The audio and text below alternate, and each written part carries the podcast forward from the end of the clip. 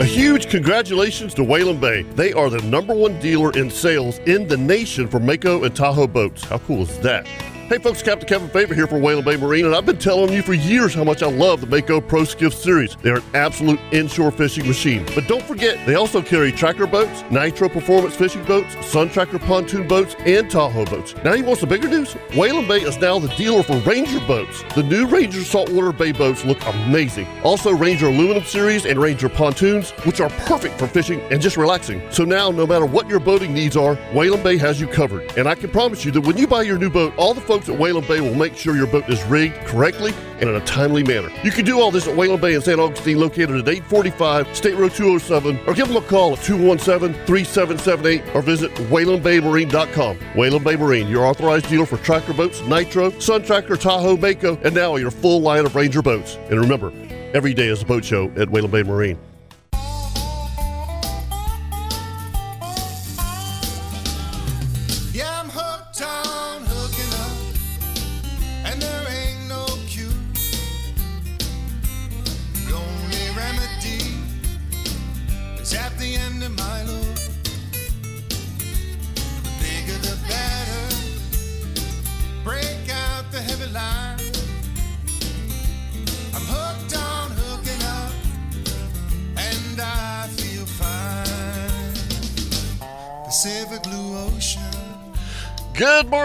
The Nimnicht Chevrolet Outdoor Show. I'm Captain Kevin Faver, sitting in with Lageman this morning. Captain Kirk's got the week off. Chris Wayne spinning the hits. Yo! And uh, so, Actually, I've decided not to spin the hits this week. oh, you have it? Yeah, I'm going to spin B sides.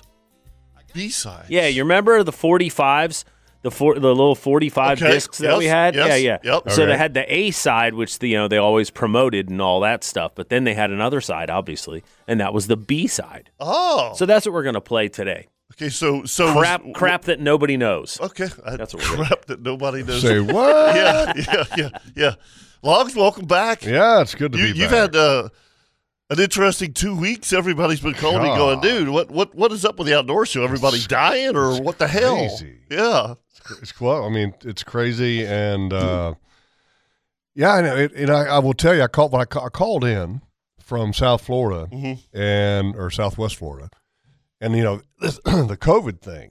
I mean, just weird, Yeah. weird, and you know, and I had never had it before, Right. So that was my first little go, and it was, and I saw since then. You know, you talk to a lot of other people that have had it, Uh-huh. and then because you're trying to figure out what's what's what's the deal Right. because it's weird. Be- well, it's and that it's so just many it's, different. it's not like it's just gone. Right.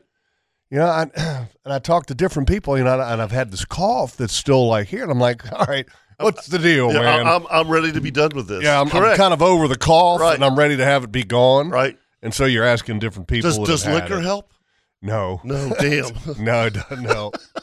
so you ask different people to kind of find out what what what they went through, Mm-hmm. how long some of the things that they had lasted, and uh, and one thing I will tell you that and, and I probably I probably didn't emphasize this that much, but the, the, there was one day there to where man I was in a fog. yeah, just couldn't think. Yeah, Yeah. and it was weird. It, you know, it almost it was uh, you were in an altered chemical state without being chemically altered. You know what I mean? and I'm talking about going back to the to the old Right, chemically altered right. days. and and it was weird. And and then kind of once it passed, a lot of people say that that kind of feeling lasts, that this the fog lasts. And and I haven't had the fog last, but I've had a couple other things last. The fatigue. Mhm. I think when I talked to you guys, I had I was on like day. It was eight consecutive days with a nap. Right. Well, that stretched to nine and ten, and and I can tell you on day 11 Mhm. and day twelve, and since then, I've wanted to take a nap nearly every day. Right. I mean, it's you know you still I- I have do, that so- fatigue. Well, I wish, yeah. and and the, and the crazy thing is when you take a nap, or at least before I had COVID, if I would take a nap, a lot of times I'd have a hard time falling asleep at night. Right. So Not you know, man, no, Uh, right. I never had a problem. Number one, getting no sleep at night. after It's taking a what your nap, what your body's telling you to do, though. which is good. Yeah, I mean, you know, I mean that's I can tell you this. Uh, yesterday was mowing some fields, you know, getting Mm-hmm. getting them ready, yeah. and after about hour three and a half, I was ready for a nap. Right. I was on the tractor and I'm just going, man, I, I could really lay down and take a nap right now. Can I put this thing on autopilot? oh man, that's that. Yeah, I, I, I, I don't. Oh. I, I've never tested positive for it, so you know, I'm, I'm, I'm, I'm lucky there. But uh, man, is it going around? Holy crap! I know, I know. It's you know, uh, after after you had had said, you know that that you you tested positive, um, I kind of quarantined myself. Yeah. for, for a couple three days. Sure. you know, just to make sure. yeah, because I mean, we were right across from each other like we are right now. Yeah, and and um, you know, I was supposed to go to my next door neighbor's uh, Fourth of July party, hmm and I texted Danny and I said, "Man, I, I said, you know, I just don't feel right about coming Yeah. over." Well, anyway, so yesterday I'm going to check the mail, and he's mowing his yard, right? And he comes over with his little ride mower, and we're talking, and uh, he goes, "Man, it's a good thing you didn't come over." I'm like, "Why?" He said, "Everybody got it Oh, geez. from the party." really? Yeah, he goes. All of his relatives are uh, from from Tennessee and everything. He said they Oh, went back and gave them all. Gave it all back there. yeah, yeah.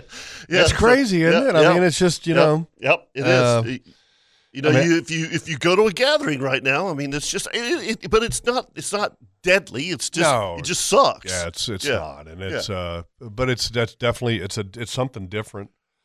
You know, I, I will tell you that uh, very similar to to the flu, the uh, the you know the and I've had the flu before, you know, a couple times in my life, and it's probably similar to that. right. You know, and everybody, you know, a lot of questions they ask, you know, you they vaccinated, you boosted, and I, yeah, I've had you know vaccination, I've had the booster shot, all that kind of stuff, and and and I, and I'm, I don't bring that up to be political. No, I, mean, I know. For me, it's Uh, not there- political. It's not or- political. We can talk about it. yeah, we're, we're You yeah, we're we're not trying to make it political. No, we won't make not. it political on Yeah. this show. That's And- it. I hate you. Yeah, because I, I know I know plenty, plenty of people who are not vaccinated who have never gotten it. Yeah, You know, and, so- and the right. people You know. that are unvaccinated that Yes. have gotten it and and they've dealt with it fine, Yeah, and exa- some that haven't dealt Right. with it so fine. So I mean, it's you know it's all over the map, and and not trying to turn that into a political hot potato. We're not. That's not what this show is all about. No, So, uh, but yeah, I mean, it's. Uh, I, I passed it around. uh, You know, I gave it to you know my daughter Taylor, Right. and uh, You uh, jerk. I know. I mean, right? we, we had a whole house full of COVID. Yeah. I mean, me and Taylor, and then what uh, a great way to spend a her vacation. first cousin Leighton, which you know, it's Yeah. uh, they're buddies. You know, it's um, and then Tara didn't get it. You know, she's had it. You know, before, right? and so maybe she's got antibodies. That's the only th- way I could probably explain that. Uh, and unfortunately, we had a gathering Saturday night, which is the night I didn't feel good. You know, I had the Yep. outdoor show here, Yep. and then we had a gathering Saturday night, and uh, the only one to get it from that for me was Taylor, Mm-hmm. and then I guess Leighton got it from me or Taylor. You know, but yeah, I mean, fortunately, you know, we had you know parents and all Yeah. that. None of them got sick, but yeah, I mean, it's just crazy. And then I, I will say that uh, after three days, man, I had cabin fever. Oh After God, I'll three bet. four days. oh my gosh, you're down fever. in fishing heaven. I you know. and and you you had planned this. I mean, you were And and, I, and I'll tell you one of the reasons why it got I got so much cabin fever is because last year, if you remember, when we went down to Sanibel last year, Mhm. we had the tropical storm slash hurricane I remember that. That's that right. shut everything down. Right. And we had we had one day of really serious tropical storm conditions down there, which was way early oh yeah. way early Yeah. in the season.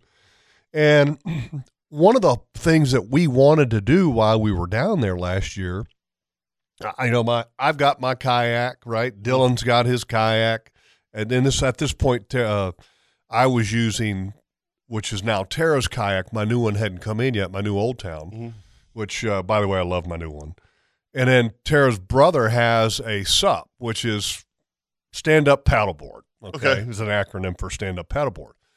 And so we were all, me, Dylan, and Ross, were all excited because we've got we got our machines, we're ready to go fish. And this tropical storm happens, which okay, we're out for a couple days, but we're going to get back after it. Yeah. Well, after the tropical storm went through, one of our whole objectives was to go to fish this place called Ding Darling. And Ding Darling is a national federal wildlife reserve. And it has two kayak launch. I mean, it's Kevin, it's a and Chris, it's just a beautiful tangle of mangroves. Right. Ooh, I love a good mangrove tangle. And when I say mangrove, it's a park. So Mm-hmm. there's, there's no there's no boats allowed in there, no motors. No, a lot of it's a, a no motor zone, Mhm. and it's peaceful. It's mangrovey. It's and, and, and you just go, and and we'd ridden bikes through there. Me and Tara ride our bikes through there. There's a, a road that kind of goes through. Does it have a gate? It has a gate. Okay. Okay, so it's it's you know it's access. You know when you got to pay a fee, Mhm. and I think the fee was for a bicycle was a dollar Right. which we rode our bikes through there a couple different times in the in the years prior.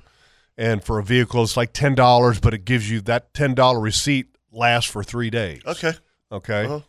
And they have two kayak launches. Okay, one of them that's close to the gate and that's a l- more inland in the mangroves, and then there's one another launch that's closer to the outer edge of the mangroves, where you would leave the mangroves and go into the bigger water. Mhm. And so I had put a, an entire game plan together last year, you know, looking at satellite images and trying to see where the good fishing would be. And I said, all right, man, there's a, a little canal you can go through and you pop out and there's four chutes to where it dumps out into the big water. Got to be a place where the fish are at, you know? Mm-hmm. Well, then last year, this tropical storm rolls through and then the park shuts down for like three days. Oh Lord. And for no Right. daggum reason. yeah. Yeah. wait a minute, what are we doing? And so we never had access to go fish Ding. So this year we were like pumped. Right. We're going to Ding. Yes. You know? And then you get COVID. And I got COVID. It's like, oh. Oh, Did so you? You still haven't fished it? no, I, I actually, uh, I actually did fish it. The uh, so I, I, I, I felt started to feel bad on Saturday, and then on Wednesday and Thursday, which was, I guess that would be day four and five, which you're still, uh, you know, according to the guidelines, you know, still Yep. kind of stay away from people. And I was like, hell, I can stay away from people, you know, Yeah. on my kayak, go fishing. Right. It's not like someone's going to run up and hug me. Right. and, and so once I got through that one day where I just felt terrible, terrible, disoriented, like chemically altered state of mind the whole nine. Once I got past that, then the next day, that was a Monday. And then Tuesday, I was like, okay, I feel a little bit better. So I said, all right, tomorrow I'm going. Mhm. So Wednesday I went, Thursday I went. And the water, which I didn't really pay much attention to this in our previous trips through the, this Ding Darling National Wildlife Reserve, the water's incredibly clear. Okay. Kevin, it's just like it's Wow. it- it's I thought you were going to say the opposite. no, it's, Yeah. it's it literally it's like a spring, Huh. Spring clear. You don't think about that in the summertime. No, and um, and I, I guess because this park, I guess acts as a big filter. Because as soon as you leave the park and get out into the other areas, the water clarity is not like that. Okay. and so didn't have any luck inside the actual park. And then we went out through and fished the chutes like I was talking about, Right. which was my goal to fish them last year, and had a couple little nibbles and ended up learning that those were pos- probably mangrove snapper. Probably so. And then once we got out of the park, then it becomes big open water, uh, a lot of grass flats. And dude, the speckled trout bite was Wow, that's cool. ridiculous. I mean, ridiculous. Uh, we had, I don't know. I mean, you we could have caught all the trout we wanted to catch. Mhm. It was tremendous, and uh, no problem getting a limit if you wanted to keep fish. Right. Did you And- keep any? Uh, we ended up keeping one day. Okay. Uh, Ross Just for did. dinner or something? Yeah, Yeah, Ross wanted yep. to cook a dinner. Yep. And uh, but I, I didn't keep any. Ross did, and they were I mean nice. You know, seventeen. Most of them around 18, 19, 20 inches, That's that's which is a really good trout. Yeah, that's really right? good trout. Yeah. Then we had a lot of uh, shorter trout, and man, they just they love and they, and they wanted, and I've been told this, and I've stuck with it, is that, uh, and we're using all artificial. and we used I was using a a white gulp paddle tail, and they just loved it. I mean, just loved it, and that was awesome. So, and a a paddle tail or or a curly tail, something like that, some kind of an action, Right. And uh, the the uh, the eighth ounce, sixteenth ounce jig head seemed to be the ticket because it would float a little bit more. You know Mm-hmm. Yeah. how trout are; they always Yeah, they- bite it on the fall. Yep. But uh, yeah, we had a lot of fun. Uh, caught a lot of trout. No snook there in the grass flats. Didn't catch any snook around Ding. And uh, No tarpon. You see tarpon rolling?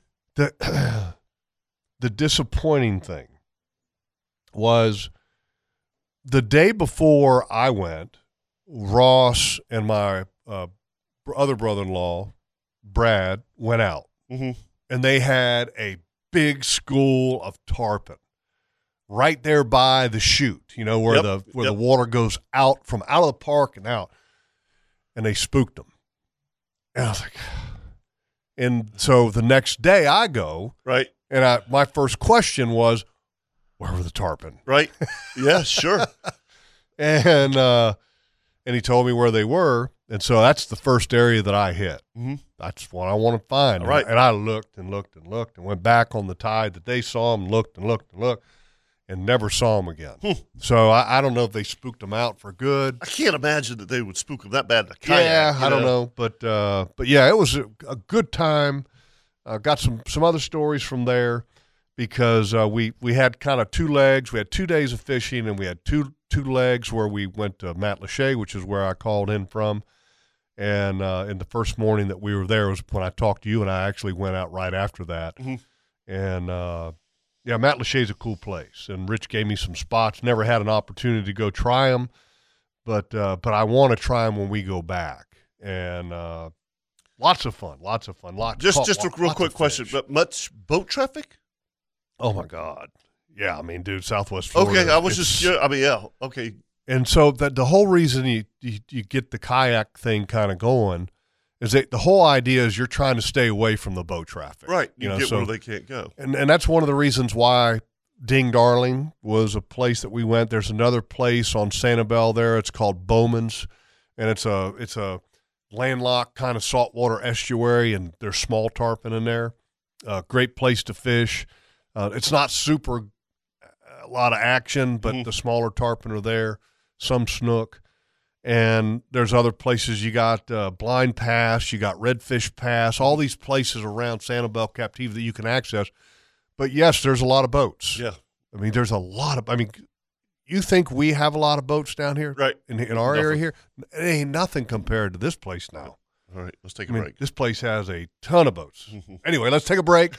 We come back. We'll do a weather. We'll do a tides. We got uh, all kinds of good things today, including a gear tip that m- you probably weren't expecting to hear No. on the outdoor show. But I, I, I, I, I'm a believer now. Okay. All right, so we're gonna we got a good gear tip and uh, a ring power tip, and and again, Kirk has given us a cooking tip that you're gonna have to Yeah. Xerox or Exactly. I saw. I was like, really? yeah, a Does he little have this much. written down? And now let me get to page three. Yeah.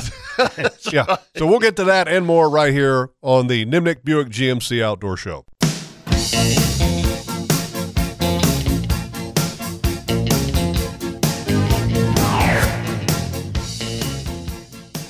Hey, if you got a little piece of waterfront heaven, you want to make it even better. C&H Marine Construction, they do it all now.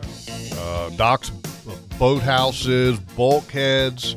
They do service. Yeah, they the, do some of the pictures that Bob have sent us of the walkways going through swamps and stuff, yeah through wetlands. oh, through Beautiful. wetlands, are flipping amazing, Beautiful. man. I mean, yeah, they, they can they can build just Some of the boathouses that they do. Have I you mean, seen our just- new website? Just tremendous. Did you go to see C&H Marine? Yeah, yeah. That- I've, I've that- checked it out. Oh and my! it's, it's, incredible. It's incredible. Some of the those things that they do. Yeah. The the one thing, and I, you know, typically you, kind of expect like a dock boathouse to be like wood colored, and the one that's right there on their homepage is Yeah. like, wow, Yeah.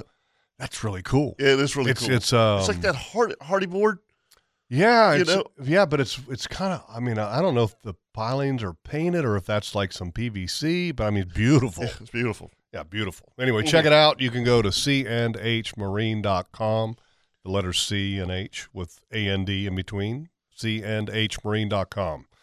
All right, so uh, Need to do weather to tides. we're gonna do a weather and a Oh, yeah. tides, Oh yeah, that's right. It's part of the show, huh? Yeah. which is uh, typically a, a So- prerequisite. So I love the Facebook post by Ed Mayland from Angie Subs, all right, who obviously has been a sponsor of ours forever, but he's promoting The bearded the pig. bearded pig, which is which is fantastic. Did uh, and I- and I, and I got to see if I can find the post because I mean he, he did a, a great job of being a witness. And what's his up with his hat? Well, I- that- that's His hat's Ed. all cockeyed. and He looking like a crazy person. Well, he is a crazy person. Well, person. Oh, well, there you go. yeah, there you And, go. and I'm, I'm that gonna- explains it. uh-huh. all right, so I'm I'm going to read this. I'm going to read exactly what Ed said Okay. about the bearded pig on his post. Yep. Okay, short shout out, and I think I might have to alter it because I think there's a bad word in here. Uh, it's kind of Nah. bad words. Okay. Not from Ed. All right, so here, here's what Ed said. Okay, this is Ed, okay, who owns Angie Subs, and he's talking about the bearded pig. Yes. Okay. So I'm kind of a barbecue snob. I make a pretty mean brisket. My pulled pork is money, and my ribs lately have been spot on. So do not take this post lightly or as if it comes from some jackleg trying to score points with the owners because my son works there. Had lunch at the beach And his location. son doesn't work there, by the way. No. Um, had lunch at the beach location today with my man Bird. He is on some salad diet, so when he called before lunch, I figured we were going to some chain. Surprise, he said, let's go to the Bearded Pig. I had a white colored shirt on, so I was a bit hesitant, but agreed. Dude, glad I did. Sat at the bar, got greeted and served immediately. Birdie got a brisket salad. I got a brisket sandwich. This brisket was, and I ain't eh, you when I say this, the best brisket I have ever had in a restaurant. No lie, hand on Bible, and I have been all over Texas. I ordered the fatty brisket, so did Bird. We both looked at each other after the first bite and said, Ultra, dang. Moist with great flavor and perfect texture. My potato salad was also excellent, obviously made in house. Great job, Bearded Pig. Outstanding. Oh, I ain't got no kids. This is a legit post. it's classic. so, It is good. with that being said, okay, the weather forecast brought to you by, I guess, Angie Subs and the Bearded Pig. The weather forecast, and by the way, a little rain this morning out there in Ponte Vedra. One little cell. Really? Yeah, just sat right on top of me, and I was like, okay, great. It's going to rain just on me. This cloud is following me. What, what was the. Uh, That was um, what was- peanuts. Peanuts, Yeah. right? Yeah. Okay. Um, All right. Felt a little bit like peanuts. Yeah. Pigpen. All right, so today, southeast winds 5 to 10 knots becoming east 10 to 15 late in the afternoon, seas 2 to 3 feet. Nine seconds on the interval. Chance of showers and thunderstorms, which it already happened this morning. Sunday, southeast winds 10 to 15 knots, 3 to 4 feet with a period of 8 seconds. Moderate chop on the intercoastal. Slight chance of thunderstorms in the morning.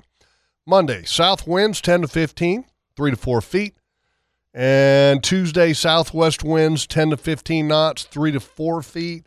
Wednesday, southwest winds 10 to 15 knots, becoming south in the afternoon. That's your weather report brought to you each and every week. It's it has been that forecast for nearly two damn weeks. I mean, Crazy, isn't it? Yeah, it is. It is. I mean, you know, there's it's all according to what the ocean's doing, Jeff, according to what happens the evening before. You know, if we get those thunderstorms and they push offshore and it calms that south wind down enough, Mhm. you know, you have a really pretty day the next day. If you don't and it blows pretty hard and it continues to blow all night, um, it, then then you kind of have a snotty ocean. Uh, Mhm. the, the last two days have been phenomenal. I mean, like, oh my God, you could you you you you there's there's bait everywhere. You throw the net one time, you look up and you go, where do I want to go? You know, which is which is really nice. It kind of we we did have a couple days this week when it just wasn't that way. You know, it, it blew south all night, and it's still you still got all that residual swell. So trying to go south. A, a- a due south wind is kind of like fishing in the intercoastal, and a Yeah. due south or due north. It just makes it hard, you know, because if you have a due south wind, think about it. You when you're slow trolling, you go really fast over the spot, Mm-hmm. and then when you you know you can't go too far downwind because when you turn around to go back, it takes you forever to get back to your spot. Right. You know, and, and so it's it's tough to. But the last two days have, have been phenomenal, and, and and and I'll tell you on just real quick on on Thursday I had a ring power trip, and I don't know whether it was a super full moon or super whatever whatever it was, the fish shut it down. Took a break. I mean, I I, I slow trolled for two and a half, three hours. I'm like, all right, and never had never had a bite. Oof. Yeah, no, oof. And I'm like, all right, let's let's bottom fish for And a what day while. was that? Thursday. Okay. Thursday, and and and and I'm listening to the radio, and there's nobody catching anything. I said, let's let's let's just drop down to the bottom. Maybe we'll catch a flounder or something. Never lost a bait Really? in an hour. An hour of bottom fishing on four of my really good spots. Wow.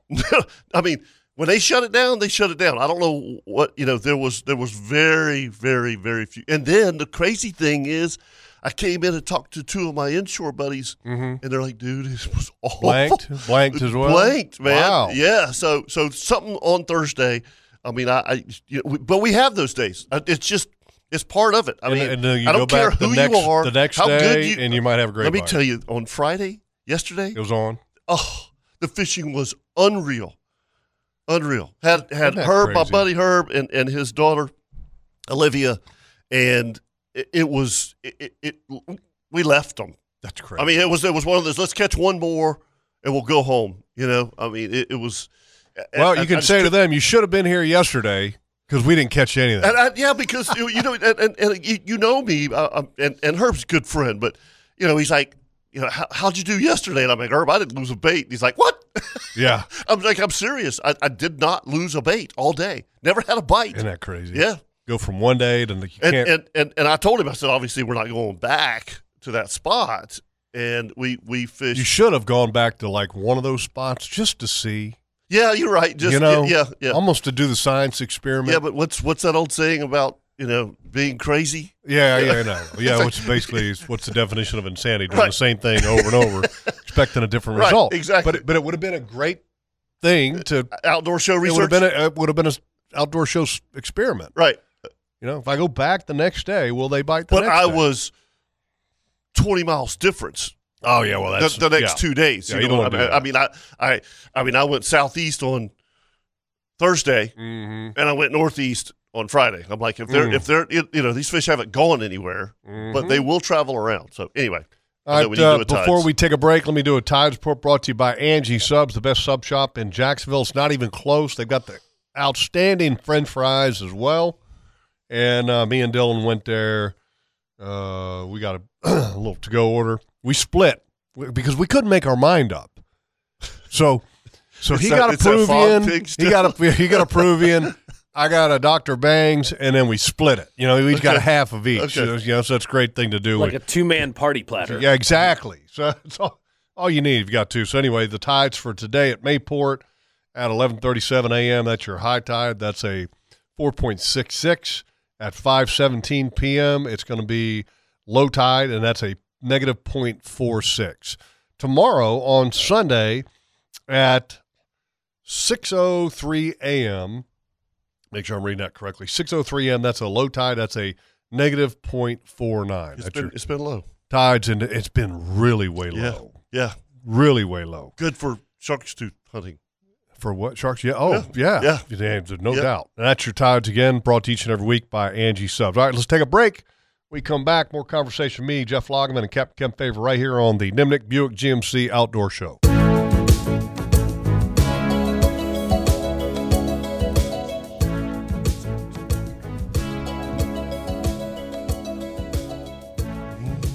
I bless the rains in Florida. hey, uh, you know, with all this rain that we've been having, Yeah, man, the grass is just getting crazy green. Way I crazy. I know, I know. I mean, you want to talk about, look, and here's the deal. the last time I left my property in Georgia, seriously, it was as brown as I've ever seen it. It's a jungle right now. Yeah, I know. We're going up. I'm here to yep, tell you. tomorrow and, and, and tomorrow morning, and You're gonna need I had to to bush double cut it. the grass. I'm sure I'm going to have to double cut. Yeah. And I, and I will tell you that uh, if if you're, you know, if you let's say you've been riding his old riding mower. stop, stop wasting your time. Okay. Break out the bush hog. you got to get a zero turn, man. Yeah, that's right. I'm telling you, the the Gravely, yep. that I got from Coastal Equipment is money. 42 inch. I've got the, uh, I think mine's like a 48 or 52. Yeah, I think about It's one of those. 42. Yeah. Man, is it? It's awesome. Yep. But I mean, even when the grass is, I mean, still I- got to double yeah. cut it sometimes when it's so I- high. My lawnmower's like total overkill for my yard, and I don't care. Heck yeah. You know, I mean, you, they see me like, like, dude, uh, Zero it- yeah. turns. Oh, so nice. Anyway, if you need a piece of equipment, Yep. Coastal Equipment, two locations. You got one in Macclenny, one on New Kings Road in Jacksonville. They've got all the Gravely zero turns, you know, the weed eaters. And uh, and if you got some serious growth, they've got the bush hog, all the land pride attachments to put behind their Kubotas that they have. So uh, check them out. Yeah, I, I uh, made a trip up, and uh, like you said, Mhm. that when I left, it was brown. When I got back up there on Thursday, phew, man, instant green. Everything's Yeah. green. yeah. How was the weather? Overcast, Oh, which was Yeah, fantastic. if it's if it's overcast, you're okay. If it's not, you're you're rained a you're- little bit on Thursday, Okay. and it had rained the night before about an inch, Mhm. and uh, rained a little bit during the day, and it was right after I finished cutting the grass, which was great. And uh, and then it cleared, or not? Well, it didn't clear. It stopped, stopped raining, and then I got the batwing mower out. You know, Yep. so jumped on uh, two different things, but uh, you know, just trying to get things, uh, starting to get things ready for the fall. I, I typically mow the food plots at the uh, the towards the end of July hmm and uh, just to keep them from getting a complete tangled jungle because you just you if you have so much dead layer when you go to plant in the fall then it actually can choke out your smaller clover seeds Right. and so you kind of want to control some of that so By the way, my clover is unbelievable. Well which which kind I bought the Whitetail Institute. oh And it- did you the it, white It, it, Whitetail Institute. It is. if it- if- Jeff, you want? uh, I'll show you some of my pictures. and I I, got. I've got some that I planted. This is inter- I'm glad, interested. I'm glad you brought this up. The I planted a white Ladino clover Mhm. years ago. I mean, years ago in the food plots, Mhm. And I still got places, Kevin, that are it's just doing wonderful. Lush, yeah. You know, wonderful. Yeah. But it's it's got to be a place that's got Shade. moisture Yep. and shade. Yeah, that's why that that, that If you ain't got that, right, yeah, yeah, on, on top of my hills, Forget uh-uh, it. forget so it. there's no more lad- No. white Ladino. No, no, no. So, but, But but down there in the bottoms, yes, man, it's. I am so happy with it. And there's there's some great little tips in in that in that. And if if anybody ever has any questions about clover preferences, look, I've been through them all. Mm. The my my Yuchi arrowleaf clover Mhm. is still growing and is still feeding deer, and is not going to seed. I probably mowed it too soon, but I was, you know, I, I got to get ahead of the thing a little bit. Right. The uh, Bulldog Red Clover is a tremendous variety. Crimson is another really good one. But if you've got a shady spot that stays a little moist, man, if you can put that white Ladino down, it'll just it'll be back year. I've, you know, I've never, I've never had year. a perennial plot, and I was like, you know what? We're not even hardly hunting this place anyway, and I love the food plot, so I'm going to plant that. That you know, and it's just it's it's a it's a one acre bag, Yeah. basically. You know, I will uh, just a, a little a little tip here for Mm. folks. Okay, you're going to get sticker shock oh yeah, when it comes to your fall food plots. I'm just telling you right now. Okay, from fertilizer to lime to everything. everything. Yep. Everything. The fertilizer is, if you bought fertilizer last year, you can expect to pay at least double Mm-hmm. what you're going what you paid last year. Fact. Mm-hmm. Now, I don't know about seed costs. It, I don't think the seed cost has gone up that much, but it's gone up significantly. Mhm. But the cost of fertilizer has doubled plus. So, uh, a little tip here, okay? One thing you can do is to back off on the nitrogen, which will help save you some fertilizer cost, and plant something that doesn't require the nitrogen. Gotcha. So just a thought there. Anyway, let's go to the phone lines. Papa G's got a pelican story. Morning, Papa G. Good morning, fellas. How y'all doing? Good morning, buddy. Hey, welcome back, Jeff. I'm glad to hear you on the mend. You sounding really good, man. Thank you, thank you. Try, I'm trying. Hey. Hey, there you go, man. Listen, I got to tell you guys a story, man. I uh, I, I've called in a few, you know, every week, what you call it and what whatnot. But uh, I got a really good in the cast net over here at Coastal Outfitters, and it's got the net and everything in it. And I've been fishing that Manor Dock over there off of County Dock Road, and it got destroyed a few years ago with the the rebuild. I don't know if the city did that or uh, uh, freshwater fishing. Well, I don't I don't know who rebuilt that dock, but it's it's pristine right now. This beautiful area out there, but anyway, we were out there last night, and uh, I, I baited the shrimp. I just sat there for about an hour waiting. There was about a half a dozen of us out there, and I've never seen a pelican come in this close. You know, I've seen them out of the that that when I go deep sea fishing, they're always waiting for the scraps and all that. But this old pelican landed out there, and he just sat there for a while, and we all everybody started catching you know shrimp and a couple little finger mullets and stuff like that, and all of a sudden it was like that old boy was he was like Papa Amos, you know, he was out there like almost like he was holding up a sign, you know, we'll work for food or whatever. Well, he's walking around, and, and all of a sudden, it was like he stepped on a dock nail or something.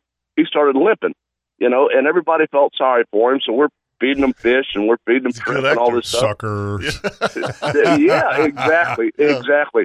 Well, that sucker, we fed him for about a, about a, about an hour. You know, he didn't have to do anything. We just dropped the food and he'd eat it. And all of a sudden, he looked at us and gave us that little poop eating grin. And he walked like he dropped his cane and was, you know, not favoring his foot anymore. And he took off, and it was it was just amazing. He got his belly full. But uh, it's a let me tell you, miracle. it, it, it was a miracle. But we were catching, you know, Hallelujah, he's healed. no, two and a half, three inch shrimp. You know, they had the head on and everything. But I caught my five gallon bucket worth, and and they're running right now, man. They're out there. It's a it's a beautiful area, man. If, Mandarin Dock. If if you don't have a boat and you want to have fun with the kids, That's cool. go out there and, and cast a net, man. And uh, it, it's it's just amazing. But you watch out for old Amos. He'll probably be back tonight looking for some more food. He will. Yeah. Yep. All right, gentlemen, y'all Thanks, have a good day. Okay. Yeah, man. You too. All right, so cool story, Papa G, about the about the pelican, and had a had a neat experience yesterday. And I'm going to show you a picture, Kevin, Mhm. and I want you to tell me what kind of a bird this is. Okay, Mhm. so It's a cowbird. cowbird. Yeah. Okay, and that's what I thought it Yeah. was. Okay, so I'm mowing, and I'm mowing the fields. Okay, Mm-hmm. got the got the old got the old 1950s batwing mower Mm-hmm. going. Okay, behind the, the John Deere, and the one that uh, Parker helped me rebuild, or should I say Parker rebuilt it anyway? it's awesome, and uh, man, bat wings. I mean, what did you do? If I, I, I when you when you pull a bush hog behind a tractor, typically a bush hog is about five or six feet. Some of them are four foot. So you got four foot, five foot, six foot. Bat wings are anywhere from, I think some of them can be twenty one feet, Yeah. maybe. Yeah, you can do some some But, yeah, serious mowing. Oh man, you can do some serious. So anyway, I'm, I'm mowing the field, and uh, yesterday or Thursday when I started mowing, I didn't see any of these cowbirds. Mhm. Friday, I start early, and next thing I, I'm sitting there, and all of a sudden here comes this white bird gliding in, and lands right next to me. I'm like, all right, cool, cowbird, hmm and uh, and They love. was- the reason that they do that is because of the bugs. exactly Right. Right. Yeah. I had more fun watching these cowbirds because what started out as what- one. What, we think is fun, right? I, it's crazy, isn't it? Right? it's I mean, awesome. are- are- I'm- right with are you, we though. just stupid, simple, and No, easily we entertained? are. We, uh, you know, we, uh, I'm, I'm, this is crazy. Carrie and I were talking about this. I don't, I'm not trying to change your story, but you know, we we haven't been up at the property much at all, and and we're going for four or five days this this this week, and we were talking about like we're, we're like kids. We're like really seriously, we're this excited about going to Yeah. a double wide in the middle of nowhere, and yeah. But anyway, finish your story. So, so uh, I the one field, Chris. I'm a, fir- at this one field. Okay, I got one that shows up. I'm like, that's cool, and I, and I, and it's not what a really big field. I finish mowing it. I go to another one, and all of a sudden, now I've got two that showed up. I said, all right, all right, cool. so then I go to the last field, and next thing I know, I got five. Oh yeah. They're following me, Uh huh. and They hear it. They and hear they're, it. and they're Yeah. talking to their buddies too. And So they swoop in, and then they they literally will stay within ten yards of that of that batwing tractor mower combo, because when the grasshoppers are flying out of the unmowed areas to get away from the batwing mower, etc., Yeah. They're just gorging themselves on know. these bugs. Yeah. It's like sharks behind a shrimp boat. Exactly. That's exactly what it is. and so and to to wrap this story up about the cowbird, there I all of a sudden I'm looking look over there and this cowbird's got a frog in his mouth, hmm like a big frog, Gore. Right. right? And so he's got it in his mouth and he throws it down on the ground and he starts stabbing it. he's stabbing it. I'm like, and so it's like a cat. Yeah. Then he picks it up in his beak again mm-hmm. and shakes it. And then he throws it down on the ground. He starts stabbing it again, stabbing it again. and so I'm sitting there going, dude, are you trying to turn it into pieces so you can swallow it? Frog burger. Or are you just having fun with the He's poor dead frog? Fun with the poor dead frog. And then one of the coolest things there, there's different grasshoppers. You mm-hmm. know, you got crickets and you got grasshoppers, but there's like a white kind of a grasshopper thing that's pretty big. Yeah, I know exactly what, you, what you're talking about. This must be the filet mignon of That, that's bugs. what they were looking for. because when one of those jokers, because these things will get up and fly Mhm. and fly a longer distance than the other ones. When this thing got up and started to fly, the the cowbirds would take flight and go after them. They wouldn't go after any of the other ones. Did you? Were you still mowing a straight line? Oh, dude, I was all over the map. I was all over wa- watching these cowbirds. But man, it, and, and seeing this cowbird pluck this grasshopper out of midair after following it for like 20 yards, mm-hmm. 25 yards, Cool. was cool. I mean, That is cool. I'm like, man, I am so simple and easily entertained. yes. Anyway, anyway, uh, just just real quick, the the reason they call them cowbirds. If you ever look at cows out in the pasture, these these these these birds will get on a cow's back or a horse's back, and they they keep the flies off of them. yeah, they eat Yeah, they- bugs. They, eat bugs. Yeah, And- and, and- the, and, the, and the cows love when, them. when the cows walk around, they stir grasshoppers Uh-huh. and crickets, and and so then they just go and they eat the bugs too. The cool thing too is that these birds, and I and I don't know exactly what they they when they would take a break from eating, they're almost like making a, a silent call, or I couldn't hear it because of the tractor. Right. But their mouth is slightly open, and their and their cheeks vibrate. And I was just sitting there going, wonder what kind of a sound that they're I- making I, I, right that, there. that I don't. I can't tell. you. And why they're making that sound, I'm I'm sitting there going, I'm I'm sitting there thinking to myself, if I was having a meal like this, I'd probably be pretty excited. And maybe they're like, it's an excited, oh yeah, oh my god, this is that one." awesome. Look at that one. so anyway, Mine. Mine. Yeah, Mine. the mine. simplicity. yes, So anyway, all right, let's take a break good stuff. and uh, just let people let people know that okay, that if you need a tire, there's one place to go. Tire outlet. One place that has multiple locations, that's Tire Outlet. They've got tires for everything. If you've got a wheelbarrow, no problem. You got a golf cart, no problem. Truck, yep. Trailer, yep. Uh, you name it, they've got it. Tire for every need. And they do service for Yes, vehicles. everything but transmissions. Okay, Tire Outlet, many, many locations. All right, if you'd like to join us this morning, 904 641 1010 right here on the Nimnicht Buick GMC Outdoor Show.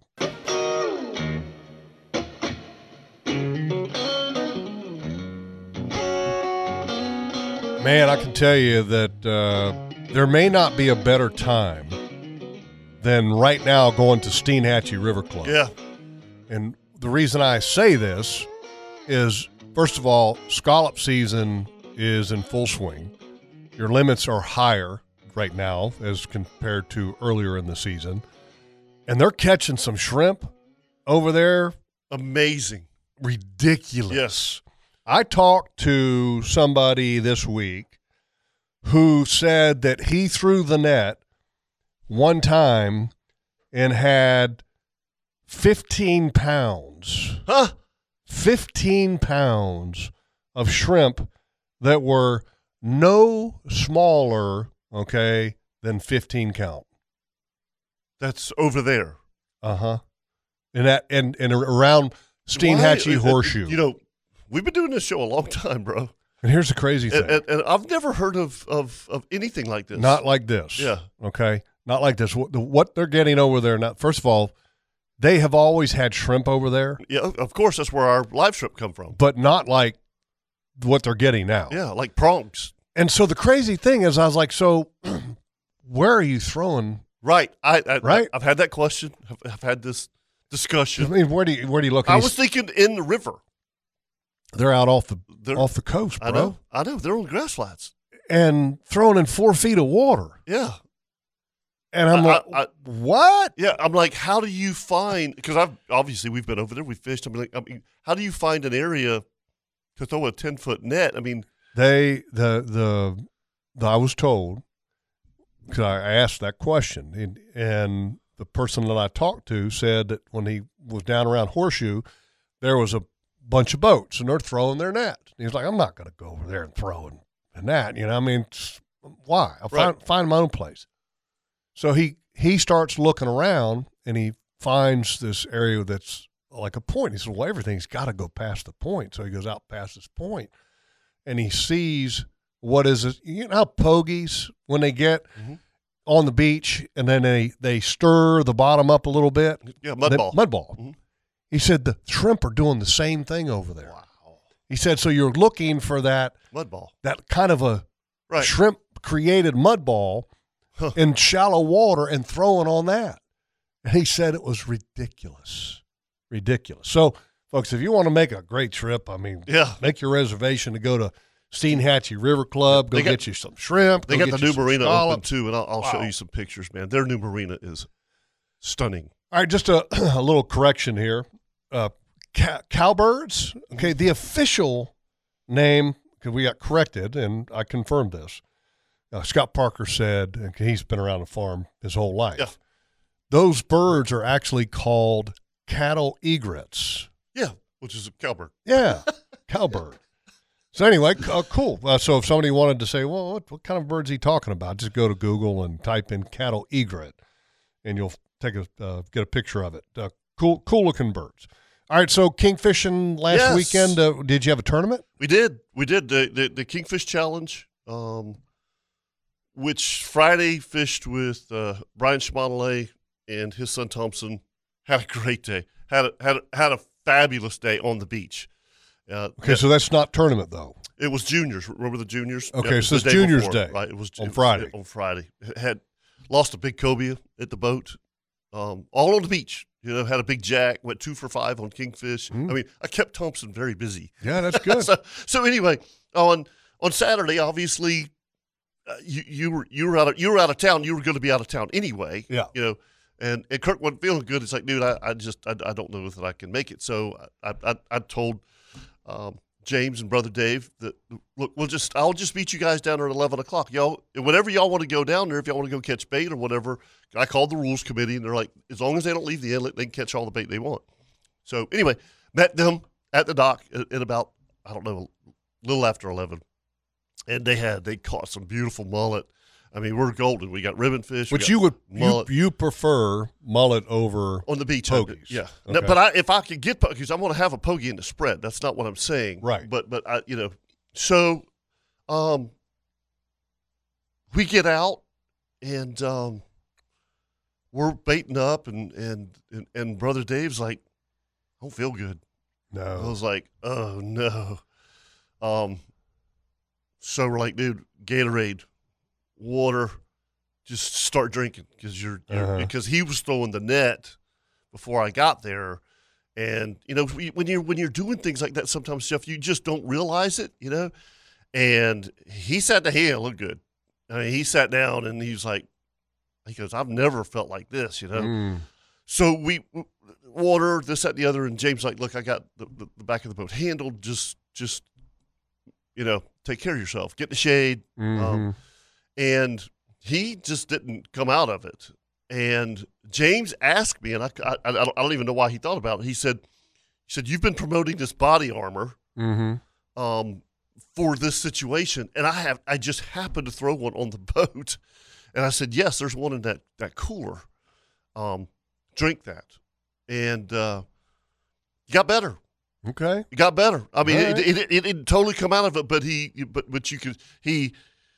When when people get like that, I've I've been around enough of them to, to know they, they the first thing is they get quiet, You know, they they Was he seasick? no It just heat exhaustion. heat. Yeah. Ah, Heat exhaustion. I I have more people go down with heat exhaustion than I do yeah. with with seasickness because if you're not used to it at all, you know, it, it'll jump on you, man. It, it, it, it and uh, anyway, we we got through that. Um, probably we got started fishing around 11:30, 12:15. Downrigger goes off. Ribbon fish, smokes it. Yeah, and I had uh, about a 22, 23 pounder. that'll work. You know, um, let it go. Let it go.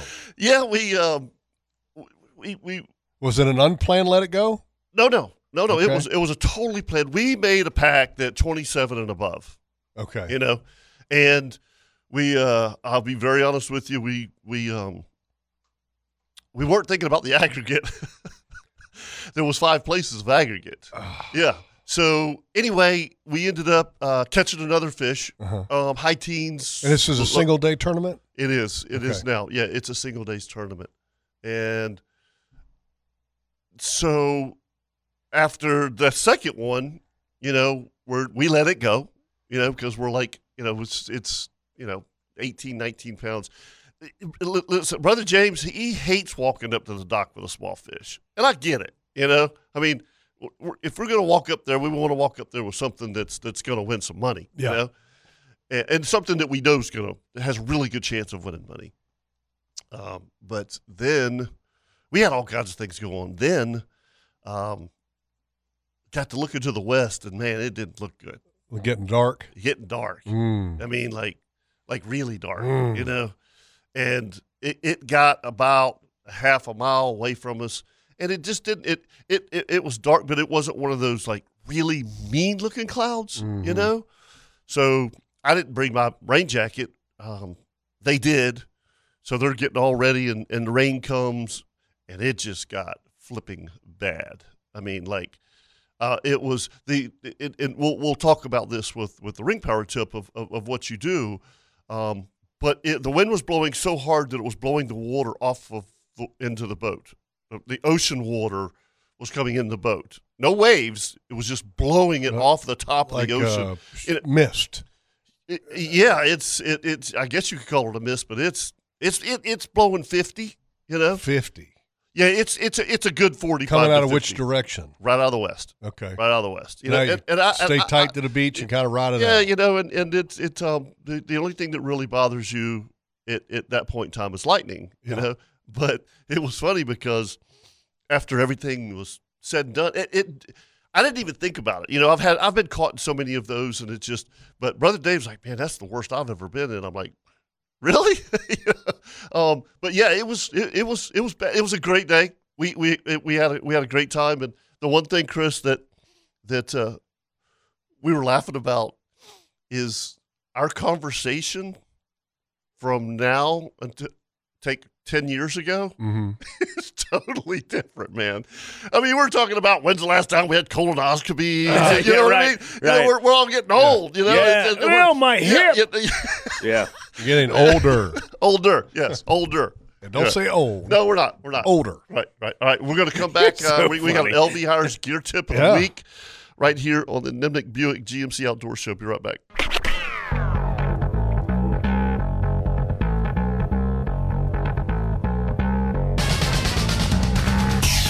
Welcome back to the Nimnicht Chevrolet Outdoor Show. It's time now for the LV Hiers Inc. Gear Tip of the Week. LV Hiers supplies quality fuels and lubricants all across the Southeast. And if This you is- have a job site or business and you need to help your bottom line, go to lvhiers.com to learn more. All right, so when you get some of those oil and uh, fuel and stains and all that kind of stuff Mm-hmm. on your body, I got I got the gear tip that's going to help you get clean. Well, this says daily clean. Okay, I'm gonna I'm gonna tell you the story. Okay, Yeah. tell me the story. This this is kind of how it came about. Kevin's like, what? Uh, So- oh, da- I need to wash daily, yeah, daily. so I yes, uh, weekly, daily, whether I need it or not. daily wash would be good for you. Uh, So I, I'm a I'm a fan. I don't know if you guys you guys ever listen to Joe Rogan? Uh, love Joe Podcast? Rogan experience. I've never man. listened to it. Oh my gosh, Rogan Does a is great job. Yeah. fantastic. Okay. He does a great job, and uh, I, I listen to him on Spotify occasionally. Where you can also listen to the outdoor show. That's right. Exactly. So I like a lot of times when I when I drive up to Georgia, you know, you're looking at three hours ish, which is uh, time for me to put in Joe Rogan and on my headset and and listen on the drive. Mhm. And so I was listening, and, and, and the cool thing about Joe is that he he gets uh, a wide variety of people on him. And obviously, he's a big MMA guy. He's an analyst for the you know, UFC. And so he has kind of two different podcasts. He's got one that's UFC specific, and then he does another one where he gets scientists or comedians, and it's other stuff, you know. Yeah. The the Joe Rogan experience So And I'm he's, just- he, uh, I think uh, he's the biggest podcast in the world. in the world. Yeah. Yeah. Mhm. Wow. So is that something that he does every day, Chris? Oh yeah. Nearly, nearly Yeah. every day, Nearly every day. and sometimes two in a day. Wow. And so I was listening to a, an episode, and uh, he he was talking to a uh, another guy, and I can't remember if it was a, a UFC guy or if it was somebody else, but somehow or another they they were talking about Muay Thai and wrestling and all this kind of stuff, and Mm. about how you know you're you're getting kind of nasty because you're getting Yeah, you're another swapping sweat. yeah Yeah. right Which, uh, so then somehow the topic came up about what they use to get clean. Mm. And so I was listening, and, and Joe said, he goes, I use this stuff called defense soap. And so I was like, you know, I said, I'll, I'll have to try that sometime. Okay. So I, I, I you know, went on, and you can buy it at, baby. uh, you can buy it at defensesoap.com or you can go to, to Amazon. I bought mine off of Amazon, the Evil Empire. That's right. So, so I get the soap, and and it's kind of a neat story, and that the guy that created it, his name is Guy Sico, and uh, he started the company. He has been uh, very active in wrestling, and he wanted to find Amateur wrestling. yeah. Yeah, he Not- wanted to find pros. a soap because a a lot of his youth team he, he had they had ringworm, Mm-hmm. And they were getting other skin irritations. And so he wanted to create a bar of soap to help eliminate or to minimize some of the issues from the human to human contact that they were having. And so he starts doing his research, and he, first of all, wanted to have a soap that was all natural. Well, and no chemicals or anything like that. And so he finds or researches all the different homeopathic ways, which are natural things. Mhm. And tea tree oil and eucalyptus oil are two, I guess, very natural Mm-hmm. things that are uh, that have antifungal, antibacterial, antiviral properties. Tea tree oil is like like miracle stuff. It's amazing. Exactly. What it'll do. for there's a lot of applications for this. So he came out with his own soap, okay, bar, Mhm. and it is called Defense Soap. and so I got the soap bar. Okay, I like the smell of eucalyptus, eucalyptus and tea tree oil. All right. Easy okay. for you to say. exactly. and uh, and so you know, I take a shower and with the first time ever with the Defense soap, and I'm like, man, it lathers good. It That's smells key, man. and Gotta which is have a good totally lather. key. Mhm. Okay, smells good, got me feeling really clean, and, and so I'm a believer now. This is the only thing now. I mean, I've always like for years I was always just give me plain old ivory soap, right? Yeah. Yeah. Yeah. Simple, That's no right. no crap. 99 and 44 one hundredths percent pure. Exactly. but I'm I'm swapped now. I'm I'm a defense soap guy, and I'm just telling you, folks, if you want to have something that's that'll get you clean, that uh, that does have all these different benefits, that's all natural. This defense soap, Joe Rogan was not lying. This stuff is awesome. I Right. bu- I I brought you one in, Kevin, Yeah, I know. I'm glad you did. and Chris. Price? That's awesome. Uh, you know, that's a great question. Let me uh let me pull it up because I ordered. he was so excited he didn't even care. Or case? Must have. He's- That's he's- right. Oh. Shut up and take my money. Yeah, that's right. Let me let me tell you here. Okay, let me see if I can. I don't care how much Find it is. Joe told me to. I ordered uh, defense soap. I so I got mine from Amazon, and this was a pack of five, and the pack of five was twenty eight. Oh, that's not bad. Okay. Okay, Yeah. so it's not cheap, Right. But Okay, like, still, I that- It's not Irish Spring. honestly. but it's not crazy. It's, But I mean, you go to a store, you're gonna you're gonna pay five bucks for a bar. yeah, and I, and I haven't tried. uh, They have like an oatmeal. They've got a peppermint. Oh, I love the smell of oatmeal. Okay, oatmeal. I I just got the classic, soup. which was the original defensive. Okay. So I gave you one, Kevin. Yep. Chris, you have a bar. Yep. I'll I'll- Okay, I'll- so- I'll give you a review next That's so you right. guys can tell me what you think with about outdoor it show, and see if you guys love it as much as I, as I do. okay. So, uh, so seriously, I love it, and uh, if it's got some of those uh, antifungal, antiviral, anti whatever properties, and it's all natural, I'm all for it. Mhm. And so, Cool. I don't know if deer Yeah, can I'm- smell I'm, it. I'm, I'm going to go straight home and Okay. take a shower. I don't know if deer can smell it. so, Thank God. uh, if and and here's the deal, deer are going to smell you Oh yeah. anyway, unless you're you know crazy. You know, the, uh, and, and we've had this conversation. I know we're going totally different. Um, I mean, I, I- Carrie during hunting season, mostly, for the most part, it, it when we're at the double wide, she she washes everything non-scent, even our sheets or or whatever, and I use non-scent shampoo during Mhm. during hunting season. You know, none of it works. It it, it, does- it, does- none of it works. You know, it, it just it, it's you know I've seen I've seen these guys they, they get so anal about scent lockers and scent bags and and look if the deer's downwind of you the deer's going to smell you. I don't care what you Why do. don't they make deer scented stuff? You know, I you know what I think that and and, and, and I've actually witnessed this.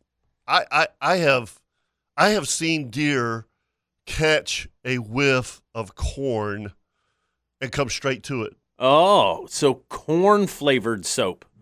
Yeah, or or Corn or, scented, or or, or, or or take a take I don't know take a, a cooler and and put your clothes in there and cover it up with with, with corn, and then take them out and dust them off.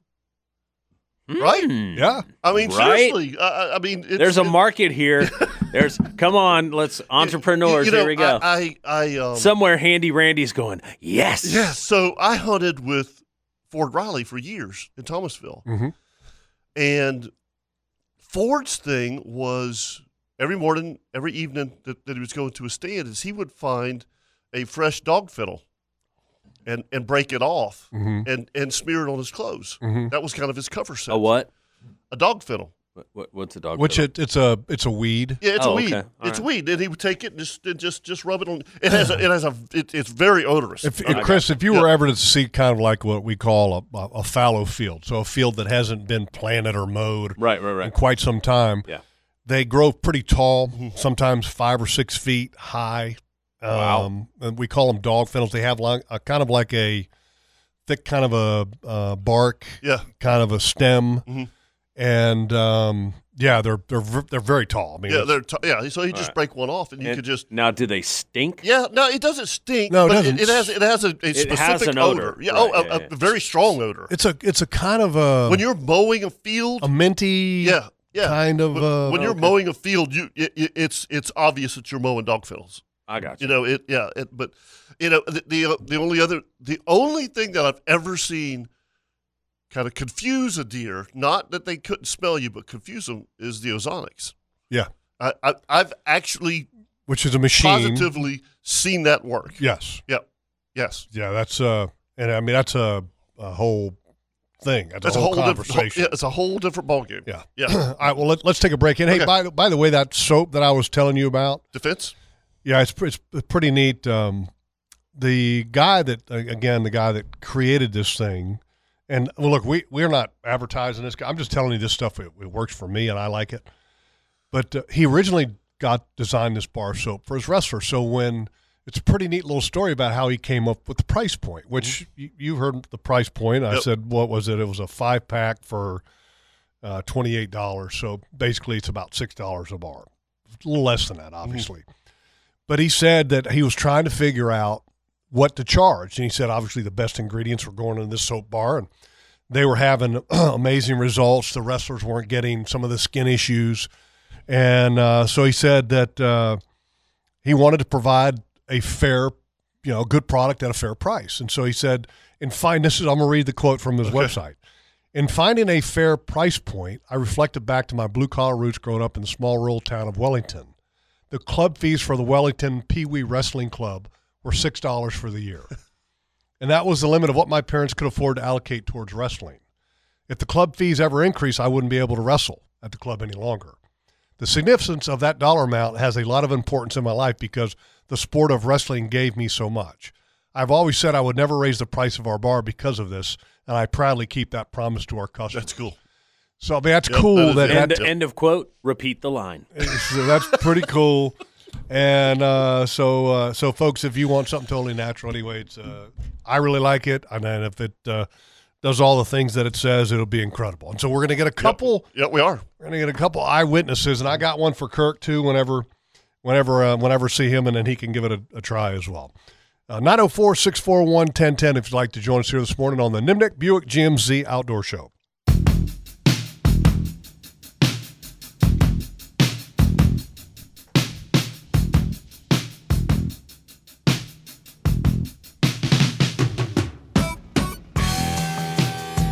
Is that those shoes? It is indeed. Great song. All right, hey, welcome back to the Nimnicht Chevrolet Outdoor Show. And uh, I want to remind everybody that at Hagen Coastal Outfitters, you can beat the pump, so to speak. I mean, the cost of fuel right now is ridiculous. Okay, you can get a kayak that uh, you don't have to put gas in. You can pedal or paddle. And Well, in some technically, you- cases, you, don't you have to do put gas in and you don't have to do neither if you don't want to because they've got the the autopilot old towns that are Minn Kota powered. They've got a 12 volt battery, and uh, Dylan's got that one. Yep. That thing's awesome. Does he still like it? Loves it. Loves it. Loves it. Okay. And uh, you know because he's a fly rod fisherman, Right. and uh, he became cool moment.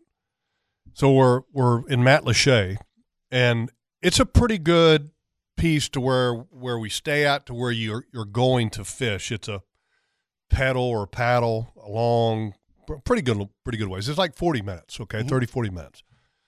But then once you get there, you know it's mangroves and it's uh, a lot of areas to fish. First day we get there, we we go across and saw a couple tarpon roll, and I was like, ah, cool, you know, tomorrow can't wait. and never saw another tarpon Right. again. It's like, "That gummit, man. And the guy that, that You caught a few last year, right? yeah, yeah, Every day we had shots, you know. And this year, the guy that owns the house that we stayed at, and he's the guy that was from up around Kirk's hometown, and he sent a message to me before and said, "Hey, look, they're there. They were there. They're same place they were last year. Just FYI, I was just there." I said, "Cool." And we never saw them again. Uh, but man, we had a ball because we're throwing all artificial. And when you're trying to catch snook or tarpon, snook being the primary, tarpon being the bonus, your your chances of catching much bigger snook on live bait are way better. Sure. I mean, for, for whatever reason, the the bigger snook don't eat a lot of artificial baits. But we had a moment. I mean, I'm talking, dude, it was ridiculous. So Dylan got frustrated because he wasn't catching a lot of snook on the fly, so he switches over to a spin rod. And so I, you know, give him a couple baits to use, and we're throwing gulps, and he throws up into this little cove of mangrove. And it's a small little cove. The water's a little murky. And all of a sudden he sets the hook, and I'm 20, 30 yards away, something like that. And I turn, and this fish tries to come out of the water. I'm like, oh my God, it's a tarpon. Mm-hmm. It's big snook. Giant snook. Giant snook. Giant snook. Had to be 20 pounds Oh, or, my. or more. Giant. Yeah.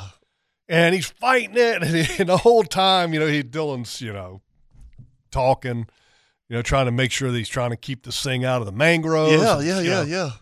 Because that's the first thing they do is go straight into the th- mangrove. When I saw this attempted jump, and then the second time, I was like, "Oh my god, it's a giant snook!" yeah. And I'm like, "Keep it out of the mangroves! Keep it out of the mangroves!" Yeah. yeah. Right back in the mangroves. Oh. And uh, and so he's trying to finesse it out. You know, he's, he's got trying to get it back out, and it broke off. Mm. This would have been probably the one of the two biggest snook I have ever seen. The one the biggest one that I've actually ever seen up close and personal was the one that Tom Lucas caught when we were down in Jensen Beach Right. when we were down there fishing the Yep. inlet. Mhm. And he caught what would have been a citation fish. I mean, it's ridiculous. And this one I think was bigger than what he had. It just I mean, I've just never seen a When you say a like that. citation fish I think I think the citation fish. uh, If you catch a snook over so many pounds, over so many pounds, the FWC, and if you know you take it, and, and I don't know exactly how you have to get that certified, but then you get a certificate from the state saying you've caught a citation fish. Okay. And uh, and I don't remember if it's 15 pounds or 20 pounds, but I just remember Tom caught a citation fish, according to our boga grip. It was a giant snook, and uh, tremendous. The So- cool, the cool thing about that place is there wasn't a lot of structure No. for them to, to get all, to. all all mangroves Yeah. and mangrove banks, and Yeah. so think of th- what that place was kind of like. Mhm. But where we're fishing at here, Oh, I was, I'm sorry. I was talking about where you and Tom fished at the inlet. There wasn't a lot of places for them to get into. no, but you there was the the bank that we were fishing was a mangrove bank. okay. but it was a steep mangrove bank, Mhm. and so there wasn't. You're right, in that there wasn't a tangle of for them to get right, way back right, right, into. Right. Where we were at down here in in Matlacha area, that there's more of a tangle of mangroves, Mm-hmm. and uh, so this one got back into mangroves. But we had a great time. We caught. I mean, it was nothing to catch twenty snook a day. You know, no problem. Throwing all artificials, and you, had, you had to be close to the mangroves, and it was it's pretty neat, and that's very similar to like fishing our area. You're trying to find current. You're mm-hmm. trying to find cleaner water, and the points and the, the the spots that you would expect fish to be ambushing bait from are the are the natural places. Points, edges, deep channels, clean water, current, and that's kind of a kind of how it works. And Yeah. And it, it interesting. Um, on uh, on Wednesday, I had some guys that wanted to inshore fish. Um, all in their mid twenties, really good fishermen. And I, you know, I, I don't enjoy inshore fishing this time of year, Jeff. It's hot. It's you know the bite's not that good, and nobody had any bait, so I had to run down south to catch bait, and um, picked them up. I I ended up picking them up at Devil's Elbow, and I'm like, hell, I'm here. I'm just going to fish here, you know. And I haven't fished down there in 20 years. I mean, Mhm. it, it 15 years yeah, you know, and man, the the water from three twelve south is is really ugly. and three twelve is Yeah. is the three twelve bridge, that yeah, goes over to yeah. Anastasia You Island. get closer to Matanzas, it is unbelievably beautiful. I mean, like stunning beautiful. yeah, it changes. Man, I mean, it's it, you're you're and and so I just went to a bunch of my old spots and just crushed the flounder. Really? Oh, the the flounder fishing Any this size to summer. 'em? No, they're all thirteen to seventeen inches. yeah. You know, but I mean, And what's the legal now? 14. Fourteen, right? Yeah, Okay. yeah. How many legals did you have? four or five? Yeah, no, no, we were good, and and um, we we I kind of went from hero zero to, to hero. The, the the second two hours um, were not very good, and then I went to one more of my little spots. I had the, the, the bottom of the outgoing tide, and and like like twenty minutes to go, pulled two nice slots, slot reds. Mm. You know, so it, all in all, good day for this time of year. But I guess my point being is that the the, the flounder fishing is just I. I honestly, I, I was talking to Captain Scott Shank about this because that's kind of his specialty this time of year. You know, a lot of us are kingfishing, he's flounder fishing, and I'm like, "Have you ever seen it like this?" He goes, "No, I never." That good. It, it is, it, and, and and look, it's not. We're not fishing. it. I mean, I, it's docks. Yeah. You know, it is high incoming, high outgoing tide um, around almost any dock. Huh. You're going you're going to find you're going to find flounder right now. Interesting. We didn't, you know, I haven't caught a true four pounder, Mm-hmm. you know, but I've caught a lot of 16s and 17s. I mean, Yeah. a lot. Yeah. Yeah. so which is which is great. Yeah, And that's a good sign. yeah, it's it's a really good sign. You know, I mean, you, you always love to see these juveniles, um, and and now that they up the limit on, on size limit, it, it you know most of them are being let go. So Have you? uh Do you ever go offshore this time of year to check see if the flounder are ever I there? absolutely do And nothing. there's not. They're No. not there. No, Okay. No. Interesting. Yeah, uh, and, and and I have blistered them in in July. Yeah. I always if if if things usually what happens is I go I, when I get to my to my spot, I'll slow troll for a little while, and you always catch that morning bite of kingfish. You know, you you catch five or six or whatever it is, and when it slows down, I've always got the bottom the, the flounder rods Yeah. on the boat. so, um, but I haven't. You know, it like I told you on on Thursday, I was on one of my best flounder spots, and it was crickets. Nothing. I mean, Huh. nothing. So, All right. So when uh, when we were down there in Southwest Florida, this is a question that I, I wanted to ask you, and I want to ask Rich Gray at some point because the one thing that I definitely is different about Southwest Florida when you get in the shallow water areas around these mangroves and such when the when the tide gets low, it, it's it's pretty shallow water. I mean, a lot of really shallow water bays and the number of sharks that you see. no kidding. Oh my God! I mean, I'm talking three, Right, right, right, right. three and a half footers, Lots of a little black tips. black tips. I'm assuming Yep, yep. maybe some of them are bulls. I don't know. Okay, everywhere. I mean, Huh. Everywhere. And there's a lot of ladyfish around. Mhm. Okay. Mhm. And one, when I fished with a, a guy down there over the last couple years, I didn't fish with him this year. Nelson Diaz, great, great charter captain.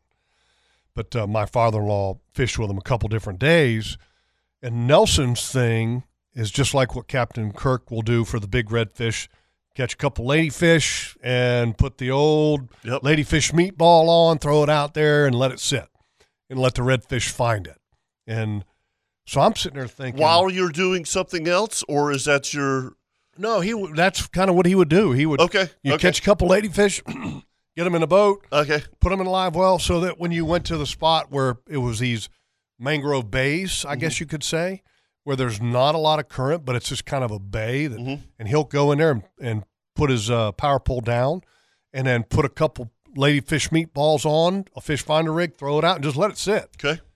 And and he's got a couple of these spots where he was, you know, would catch we'd catch redfish that way. Mhm. And so we tried it and actually caught some gaff top sail cats. Of course. but uh but and but I was thinking with all these sharks over there, wouldn't it be cool to target sharks on the shallow water flats with cut ladyfish?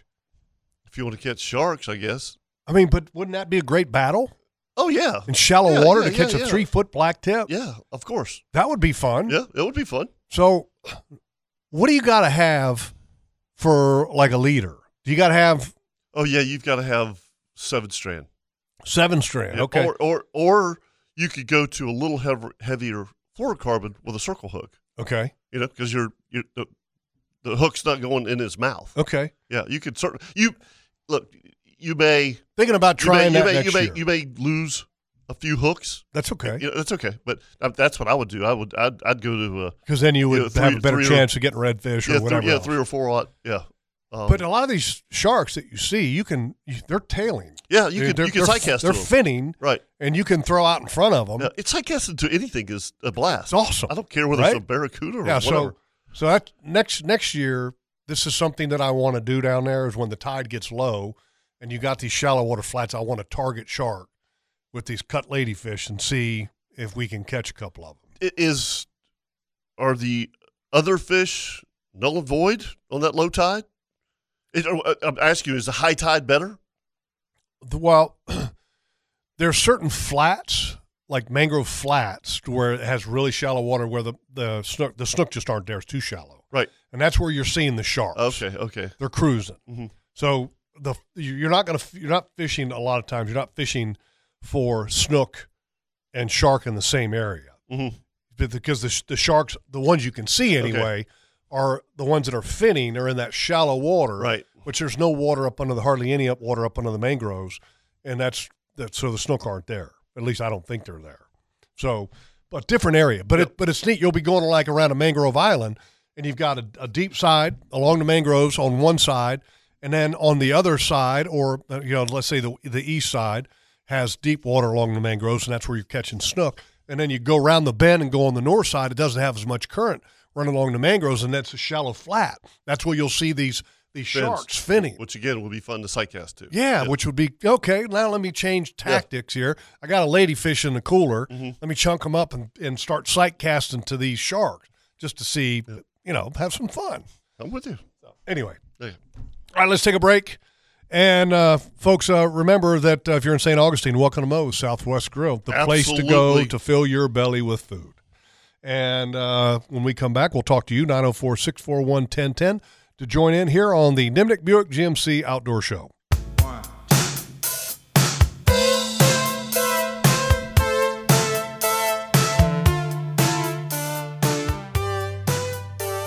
Welcome back to the Nimnicht Chevrolet Outdoor Show, and uh, we've got some uh, exciting news. We do have exciting news. We have a new sponsor, and we'd like to welcome Circle K Yeah. to the Outdoor Show. Yep. Yep. Talked a little bit about it last week, and uh, coldest beer, cheapest gas around, which is not saying a whole lot, I guess, because it's I like love ex- that. expensive anywhere, you know. But You know, I think I think that Bill and Ted's Excellent Adventure really, really just did a disservice to Circle K. Because you remember when when one of those guys said, "Strange things are afoot at the Circle K." No, strange things aren't afoot. It's just great deals and great stuff. I'll tell you how big, Right? I'll tell you how big they've gotten is that there's country songs now that talk about Circle K. Hey, that's when you know you've arrived. That's right. But it, it My girl left The- me. yeah, My exactly. truck broke down. yeah, God bless Circle K. they got cold beer. Cold beer. Yeah, yeah. Uh, I mean, it's it's it's funny, Jeff. We were talking about this last week, and it's always nice to have a sponsor. And, and uh, I'm just telling you, almost 100 percent of our sponsors that we use their product. Mm-hmm. That's Oh, right. You, Absolutely. you- you know what I'm saying? I mean, it's it's like I got an AC problem. I'm calling my Hayes. Call him you, know, Pen. you know, I need a new truck. I'm, you know, You know what my favorite I mean, thing to get at Circle K is? My favorite thing to buy at Circle K? What's that? Chicharrones. they have good chicharrones.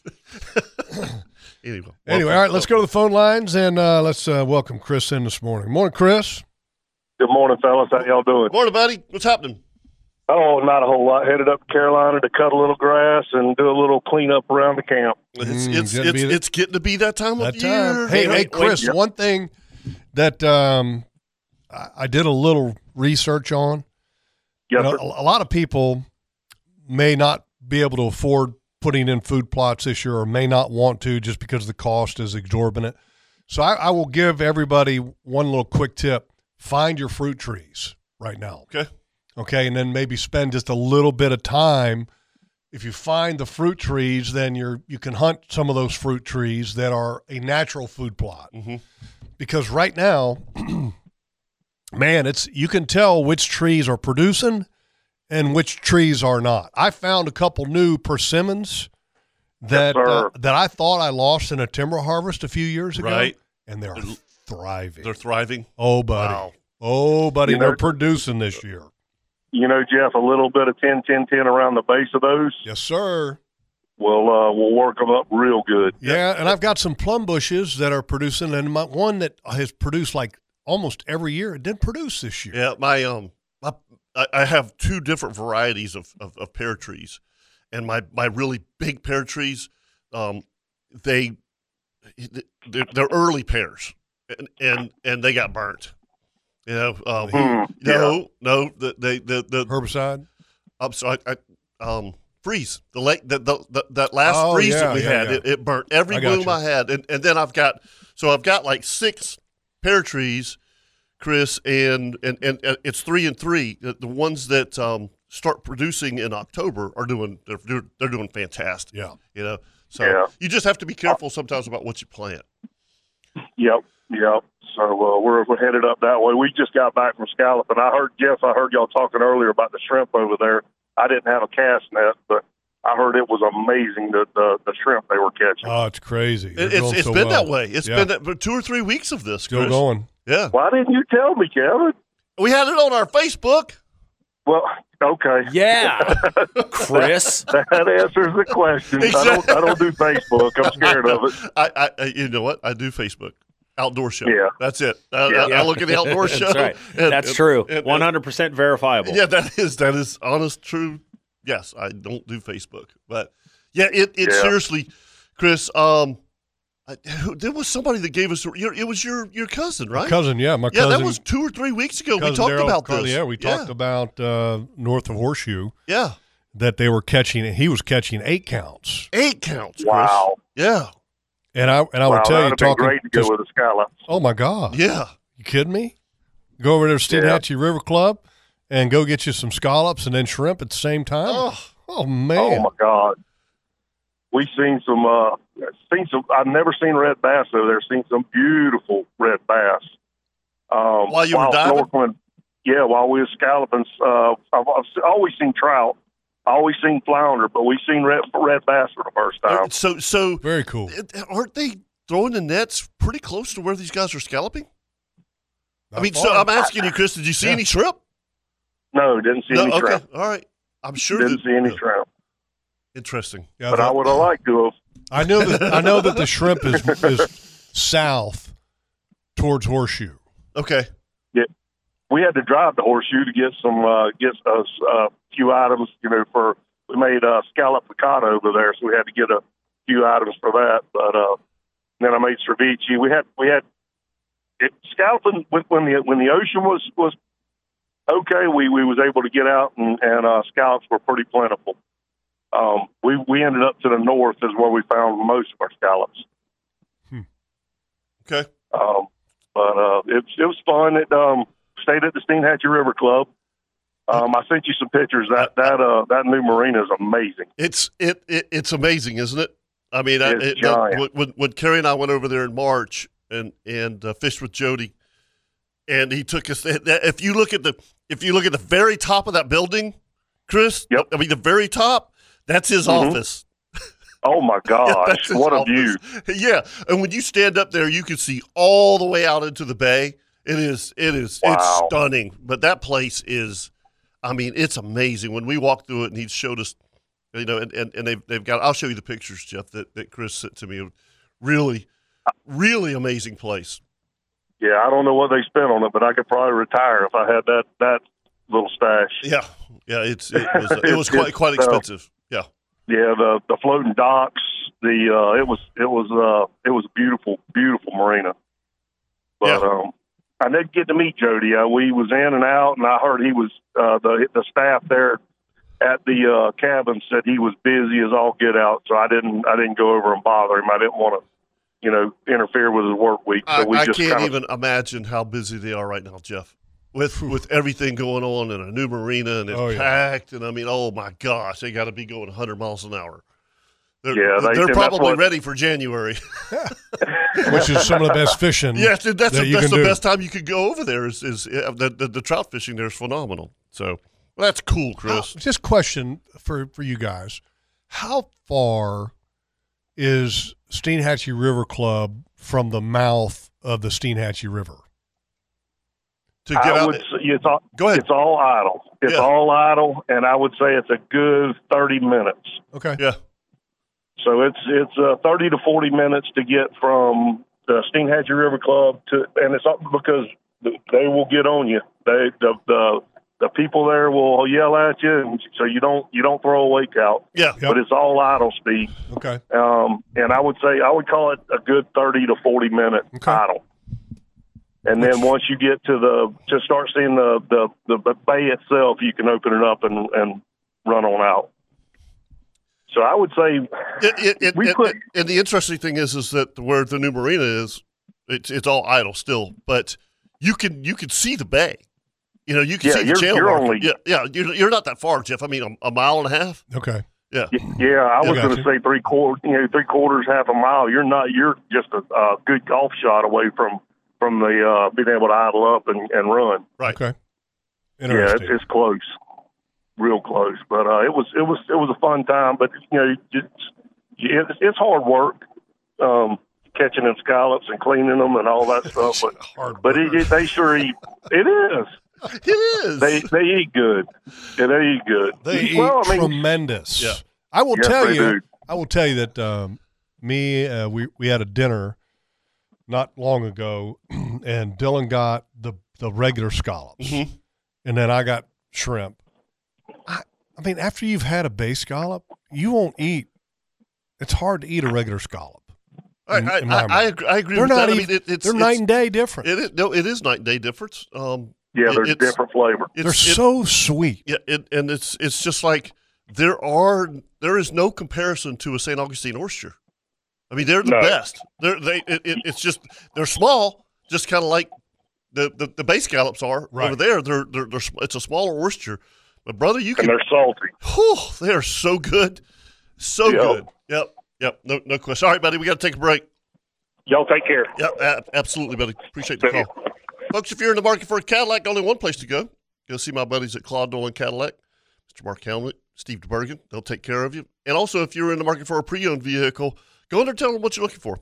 They'll find it for you at Claude Nolan Cadillac, located on Southside Boulevard, just north of JTB. Give us a call right here on the Nimnicht Buick GMC Outdoor Show, 641 1010.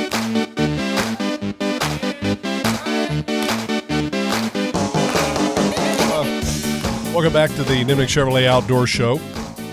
And uh, Thigpen Heating Cologne, we were just talking Yes. earlier about how we use all of our sponsors advertising. Thank you, Mike Hayes Diaz. Without, without a doubt. 904 448 1962. If you have a, an HVAC, your air conditioning goes out, call Thigpen. Again, 904 448 1962. And you'll understand why we've been using them for years. You know that it was so bad and good. Literally, last Sunday night, hmm you know, it's, you're just like, ah, it's not, it's not, it's not cold in here. You know what I mean? And, and, and I'm like, oh, oh, yeah, it's no, a and bad feeling. It's a bad feeling when you go and, and you got your thermostat set on 72 and it says 76. yeah. You're like, oh, yeah. I oh, know. Yeah. crap. Yeah. Yeah, not conf- good. No, nine o'clock on a Sunday evening. Oh, I Not called and I, I just, I, actually, I, I, I, I sent him a text. I'm like, Mike, just put me on the list for tomorrow, you know. And uh, we have because we've been through so many hurricanes. yeah. Right. right. Carrie, Carrie and I went to Lowe's and bought one of those standalone AC units. Uh-huh. Oh, yeah, yeah. Mhm.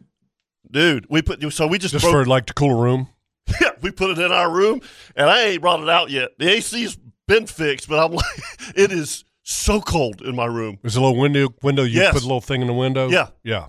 I mean, it's it's awesome, and plus it's great white noise too. Oh, buddy. It's great white Oh, noise. cool. like the old window units. Oh, the old window AC units? window yes. units? Yeah, all day long. Uh, all right, let's go to the phone lines. Let's uh, bring up Chan this morning. Morning, Chan.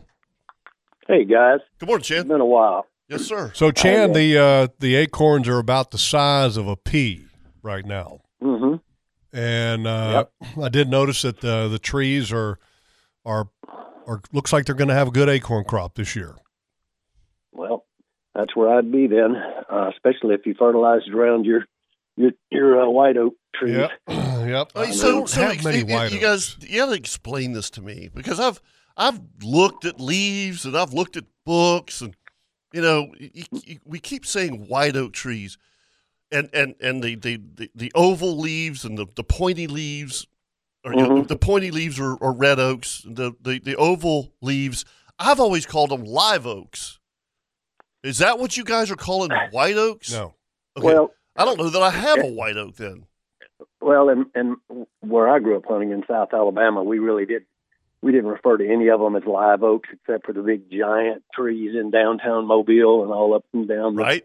you know, everything in the woods was either a white oak or red oak, but uh, we determined that by the shape of the acorn itself. You know, if it was the football shape, it was in the white oak family, uh, whereas if it was round, it was in the red oak family. And you bite into either one of them, and you can tell.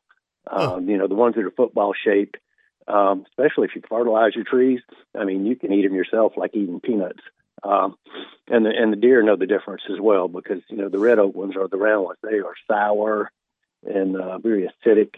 But uh, Well, I mean, Yeah. have you ever eaten a persimmon? That's the Oh, yeah. nastiest thing. Yeah. I mean, it's like I can't believe deer. oh, they love them. They love them. I mean, Yeah, they, they they, they, they go They crazy. do. But oh, they're oh, it's like it's like um, uh, it's like eating I- I- wax.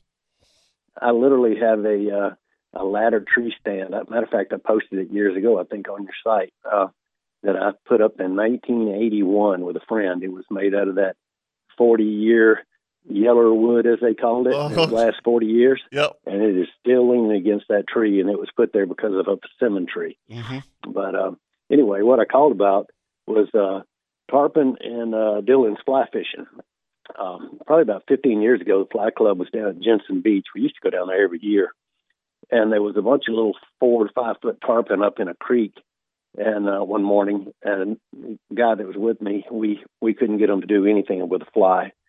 So later on, we went to the fly shop, and he said, "No, they won't hit a fly, but they'll hit this." And he reached out and pulled out a TerrorEyz. You remember the TerrorEyz? I don't even know if they still Oh, make yeah. them. Uh, uh, uh, dude, Um, uh, uh, Mark, what was Mark's last name? The the, the inventor had had him on. For, oh, he was Ter- TerrorEyz essentially, we have when TerrorEyz first came out, Chan, we were all using them because it was it was money for trout. un uh, and Mhm. redfish. And oh my redfish. gosh! The one thing that we're using now are the, uh, gosh, they're uh, it's a it's very similar to the TerrorEyz, but it's Captain Rich Gray and I, and we started using them years ago for for trout. And gosh, I'll I'll think of it in a minute, but it's uh, tsunami, the tsunami swim baits. Okay, which if you if you've never seen them, they have a a swimming minnow, which is a quarter ounce, slenderer one, and then they have a swimming shad, which is three eighths and a little bit bigger body. Very similar to the TerrorEyz. Well, the technique was the thing that he he taught us. He said, you know, have your spinning rod and have it cocked and ready, and as they roll, you know, throw it, you know, about a foot right in front of his nose and just let it drop. Went back the next morning, first cast, I hook up with about a four footer. oh He jumps he jumps twice and gets off. Uh, it takes a little while, then I hook up with another one about the same. He jumps once and gets off. And and that terrorizes it doesn't have much of a hook on it really, not for tarpon's mouth. Which, Correct. Uh, you know, I'm, I'm not a tarpon guy. So anyway, I got home and I took some circle hooks and I just attached them to the eye of the TerrorEyz. That way, when I went back, he'd be grabbing something that's got a circle hook attached to it. Well, I haven't been back, and so. Uh, but anyway, that's something I thought. You know, if you guys are seeing tarpon rolling, you might want to try because I know that that particular morning, as long as the tarpon were there, it, it worked for me anyway. it's a great bait. And, And, uh, by the way, it was yeah. it, it was Mark Nichols. uh, Mark Nichols, Mark yep. Nichols. Yeah. Right. Thanks, brother Dave. One, one of the things that I found for inshore tarpon that they like, at least down in Matlacha area, Mhm. was a a gulp jerk bait, and I was and I was using last year essentially a a three aught offset worm hook or a two aught offset worm hook in a in a gulp jerk bait, and man, a tarpon? Because for some reason when you put an artificial bait in front of them, if it's if it's because I was throwing a gulp uh, paddle tail at these tarpon, and they wouldn't touch it because when you jerk the bait, it's on a jig head, and so it would fall. Right. It's not falling fast, but it would fall slower. But with that jerk bait, it was totally unweighted, and so when you jerked it, it would just dart and then just kind of drift, and they couldn't stand it. So for some reason, So you had a rod rigged this year. I had a- with, with, all, all the time with that jerk ready bait. to go. Right. With an offset Right. worm hook, and then I had Right. gulps under my seat, the gulp jerk baits. Mhm. And the color, for some reason, Chan, Tarpon love, and Kevin, maybe you'll, you'll chime in on this. They, I've been told that they love purple. Tarpon. Inshore tarpon love the color purple, Okay. I which uh, yeah, Yeah. yeah, by, by me. Yeah, the yeah. ter- yeah. the TerrorEyz that we used, Jeff, uh, that the guy recommended, was kind of a motor oil color with a purple uh, It was root beer. metal flake in it. Yeah. well, It yeah, was, root beer with root beer with metal flake in it. yeah. Yeah, that's And, that's uh, the exact bait that we threw. I mean, for, and Yeah, I, I have years. no idea why I quit throwing it. It it Yeah. was money. I mean, there was there was Yep. times when that bait outfished a live shrimp. Huh. Yeah. Jeff has uh has Dylan caught his first uh, redfish in the grass yet? Tailing redfish. not a tailing, but he's gotten a redfish on the fly.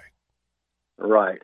Well, well, I don't know why I call it tailing because sixty percent of the reds I catch in the flooded grass aren't tailing. Most of them, uh, you know, it, it's.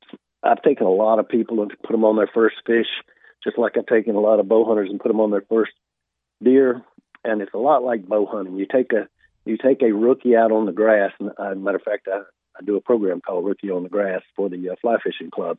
But uh, as soon as they see a fish, they want to cast at it. Mm-hmm. You know, and put yourself up in a tree stand with a bow in your hand. Well, as soon as you see a buck or a doe that you're going to shoot, you're not going to draw the bow right then. You're going to wait until the deer is oriented in the right The position for you opportunity to get the right shot. itself. Right. Right. And same thing with redfish in the grass. Uh, they're not spooked in most cases. If they don't know you're there, they're not going anywhere. So you can stand there and wait for them to orient themselves perfectly for you. And then one of the other mistakes that rookies make is they haven't done a couple of practice casts before they see. They they really need to because the wind's always blowing. They need to realize how far that wind's going to blow that fly, and uh, they need to be prepared for that and there's no need to set that fly down within three feet of that redfish, which is the standard that you hear people say. Put it Mhm. down three feet from him and barely move it. Well, that's all BS because that fish is up there to eat and he's a predator.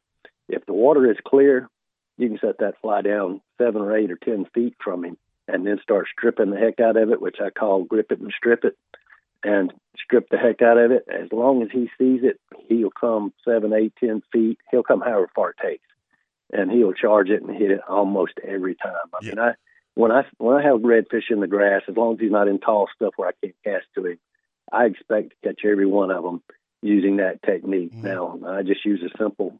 I always, Fingernail I, I- always tell people when I'm when I'm guiding them, you see that redfish tail and he's got his, his nose stuck down into the grass. You can't get a bait to him. Exactly. Uh, uh, You're, Yeah. you're you're trying to get him when he goes from point A to point B. Mm-hmm. That's Mhm. that's when you're you're making your cast. It- Whether whether That- you know, I just throw a little live bait hook with a with a fiddler crab. You've been Right. with me a couple Yep. three times, you know. So basically Well, the and- same thing, you know.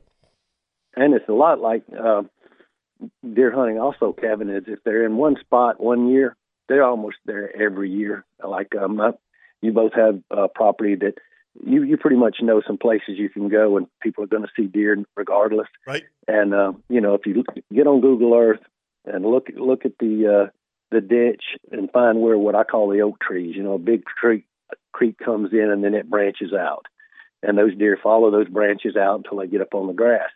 Well, you find a few that that the fish like. Like I've got one that's got five branches on it, but the, the redfish only come out on two branches. Why? I have no idea. but I can just about guarantee you there's going to be one come out of one of those branches every time. And so, you know, um, I have guys pole right on past me, just poling like crazy, looking for fish.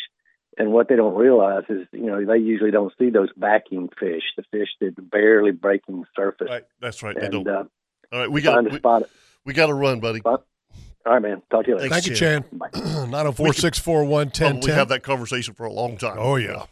Uh, we come back. We got a Ring Power Cat tip of the week.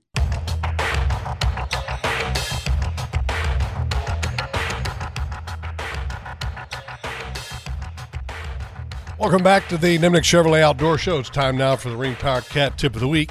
Ring Power has the most dependable fleet, the youngest fleet in the industry, which keeps your job site and business uninterrupted, which helps your bottom line. So go to ringpower.com to learn more. This week's tip you were talking earlier about getting caught in a storm. Yeah, it's it's it's inevitable that whenever you fish, if you fish offshore enough this time of year, um, you know everybody keeps an eye out. Everybody has technology now, Jeff. You know, with radars on our phone and and um, but you're you're going to get caught in one of these storms eventually. I, I remember just real quick. The, the you, you were talking about. Brother Dave said that was the worst storm he ever got caught in. Mm-hmm. It was blowing fifty. Yeah, The worst, two worst storms I ever got c- caught in. One was in Canada and was up there bear hunting and was fishing this river, which is between two mountains, kind of. So you couldn't see it coming. By the time it Yep. got to you, it was too late, Right. and I was like six miles away from the cabin by myself. And a gust of wind would completely make the boat that I was in do a 180 degree turn. Mm-hmm. The worst one down here, me and Fred Miles were tarpon fishing down south of Matanzas, and we got caught in a storm. We were wearing snorkel masks to drive the boat. right. Yeah. I'm dead serious. No, I know. I know you were. I, I, We were wearing yeah. snorkel well, masks. This is it, it- with a, a lot of these storms, when they when they the, the, the, the very front of them, you get you get a lot of wind, and then you get, I mean, serious rain. The, the first thing I tell people, don't try to run in it. It's it's not going to last. It's not going to last but about twenty or thirty minutes, maybe four, may- may- maybe forty minutes. But even even that last twenty minutes of it, then then you can you can go wherever you want to go. But when, when whenever you see this coming, just hunker down, um, bow into the wind, Mm-hmm.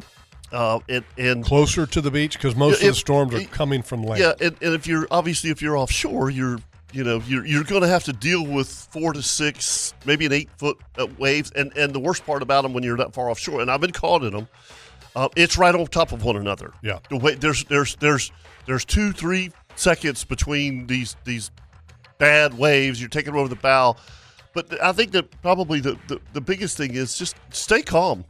You know what I mean? Don't don't don't panic. Um, it's it's not something that's uh, that's that's going that's going to just last for you know four or five hours for the most part. But it's I'll tell you uh, the, the other thing is if there if there's a lot of heat in it, put your antenna down, take your rods out of the T top. I mean, try to get as low, Lower your- low, lower your low profile. Yeah, you know, so just simple things. But but but I will tell you the the biggest thing is to stay just stay calm. And and what I was what I was doing is when we were in the, the worst part of the storm, I I checked my compass heading and I was southwest, and, I was, and then I would check my depth. I was at 46 feet. I'm, I'm okay. I'm just going to hold it right here, and and and and I turned around to do something. I turned and and, and I was going due north at, at at 40 feet. And I'm like, how in the hell? Did that, that wind, like you said, is blowing so hard Yep. that even and so I had to bump it up, you know, to about a thousand RPMs just to hold Keep- it in, just, just keep your line. to keep your line. Yeah, That's no joke. no, it's no joke, bro. Know, when when I got in the storm up in Canada, Shield James, whose idea was this? you know, yeah, when I got stuck uh, caught in a storm up in, in Canada, and this storm was blowing like crazy, and it would turn and blow the boat 180 degrees. I pulled up to shore and put a bunch of rocks in the bow of this boat just to keep it from just to blowing. keep some weight Yeah. on the front to keep the boat from getting completely blown Sideways. 180 degrees. And uh, because it would, after a while, it wasn't letting up, and I'm just Mhm. like, man, I I, I got to get back. I'm, you know, I'm gonna I'm die. six miles Yeah. away, Uh-huh. and I don't want to capsize and you know do whatever. So and so I Mm-hmm. Be part of the up to shore. upside down club. And yeah, so I just loaded the boat with some rocks in the front and then just idled going back to camp. And then eventually it finally stopped. Another, I mean, I was trying to get back to make sure I was going to make the afternoon hunt, Mm-hmm. you know, so yeah, yeah that's no joke. No, that's your. Ring Power Cat tip of the week. And uh, question for you when it comes to when you're, when you're, you got your low profile, you got everything laying Mhm. down, you're in the boat. I'm kind of hesitant to be touching that steering wheel a whole lot because most steering wheels are metal. Yeah, and and um, you know, so so I'm standing on the the the the cushy mat, which is pretty much rubber. Yes. You know, and and and James is he's he's elbow to elbow with me standing on that that mat, and and yes, I did not, I absolutely hundred percent thought about it. You know, I'm like if if even even if the lightning hits the water close to you, it could come through that that steering wheel. Exactly. You know, so yes, I do think about that a lot. Because I remember being on the St. Johns River, and it was uh, me and Blaine Gabbert were fishing one day, and all of a sudden, a storm cloud started popping up over us. But you know, it, it didn't. You know, no thunder, Mhm. no lightning or nothing, but just you know, could see this cloud starting to form, and literally, I felt a tingle on the steering wheel, like I was getting shocked Mhm. and immediately threw my hands off of the steering wheel because it was like getting shocked. Mhm. But it wasn't like I just touched the steering wheel and got shocked. I'm holding the steering wheel, then I start to get feel this shock, like a static electricity shock, but a little bit stronger. Jerk my hand off of the steering wheel, and as soon as I did that, a bolt of lightning came down right beside us. You talk about freaking out now? Yeah. Oh yeah. I mean, it was like, oh my god. You? I, I, I um this happened to me one time, I, and and I was still chum fishing. I was chum fishing off the lighthouse, and there was a storm coming, and I had I, I remember a, a lady and her son and whomever, and all of a sudden, all of my rods started zinging. Ooh. And I went, "What in the hell?" You know, zzz, you could, and and and I, I turned around to talk to the lady, and her hair is standing straight up. All of her hair is straight up in the air. Oh, And I'm my like, goodness. We got to go. I, it, I get chills just thinking about it. I, I, and uh, every, Like like somebody was touching a static electricity ball and their it hair was up. unbelievable. Her hair, I thought she was like a demon or something. You know, her ah. hair's literally up in the air, and I'm going. And she realize it? No, that was the No crazy idea. thing. She no, she didn't. Um, and, and and but she was asking me what what is that noise with your rods? All my rods were zinging, Zzz, and I'm going. This this is the weirdest thing. And at that time, I didn't have a T top, you know, and I was like, we we got to go. yeah, and we did. I, I- Hey, it- uh, before we take a break, uh, I wasn't here last Mm-hmm. weekend, but uh, it was snapper. yes, it season. was. Yep. I heard that there were a couple boats that sank. I mean, I guess when you take that many boats, you know, and, and, was the, and- was the weather was bad? It was. Is this the storm Fri- you fri- got caught fri- in? no, no, no, no, no. You got no. caught I'm in a storm talking, I'm- Saturday. I'm- yeah, I'm talking about just the ocean itself on Friday. On Friday was ugly. Which is what, what that was the first, First day, day, that yeah. snapper was open. Yeah, yeah, yeah. I mean, it was it was not pretty. Well, we had talked many times about how unsafe the Yeah. snapper season It can is. be because everybody goes, is going to go and kind of Regardless. throw caution to the wind. Yep. And it, it how many boats? Did, did I, I, two- I, I two up north. I think there was one out of St. Augustine. I, I, I- don't know exactly, but the point is, is that, that we had boats sink. not good. Yeah, I mean it's it's it's just a it's just a mayhem. I mean, I know you haven't been down there to witness any of this. I mean, I, it's tell 'em I don't want to stay. I, I want to stay away from that. yeah, and and it, you know, I kept my boat in the water both days um, because I was fishing the, the juniors with Brian Schmal, Lane Thompson on on Friday, fished with brother Dave and James on on Saturday, and I just left the boat in the water. But going by the boat ramp at eleven o'clock on Saturday after the show, I was like, because I, I I actually left the trailer at the house. I didn't even I was going to bring it and, and park it off at, at the ramp, and then have them come around the ramp and get me. And I'm like, you know what? I'm not even going to. I'm not even going to take the chance that there's there's no parking spots, and there weren't there weren't any parking spots. Wow. Yeah. So Crazy. All right, let's it take is. a break. 904 641 1010 if you'd like to join us here this morning on the Nimnicht Buick GMC Outdoor Show.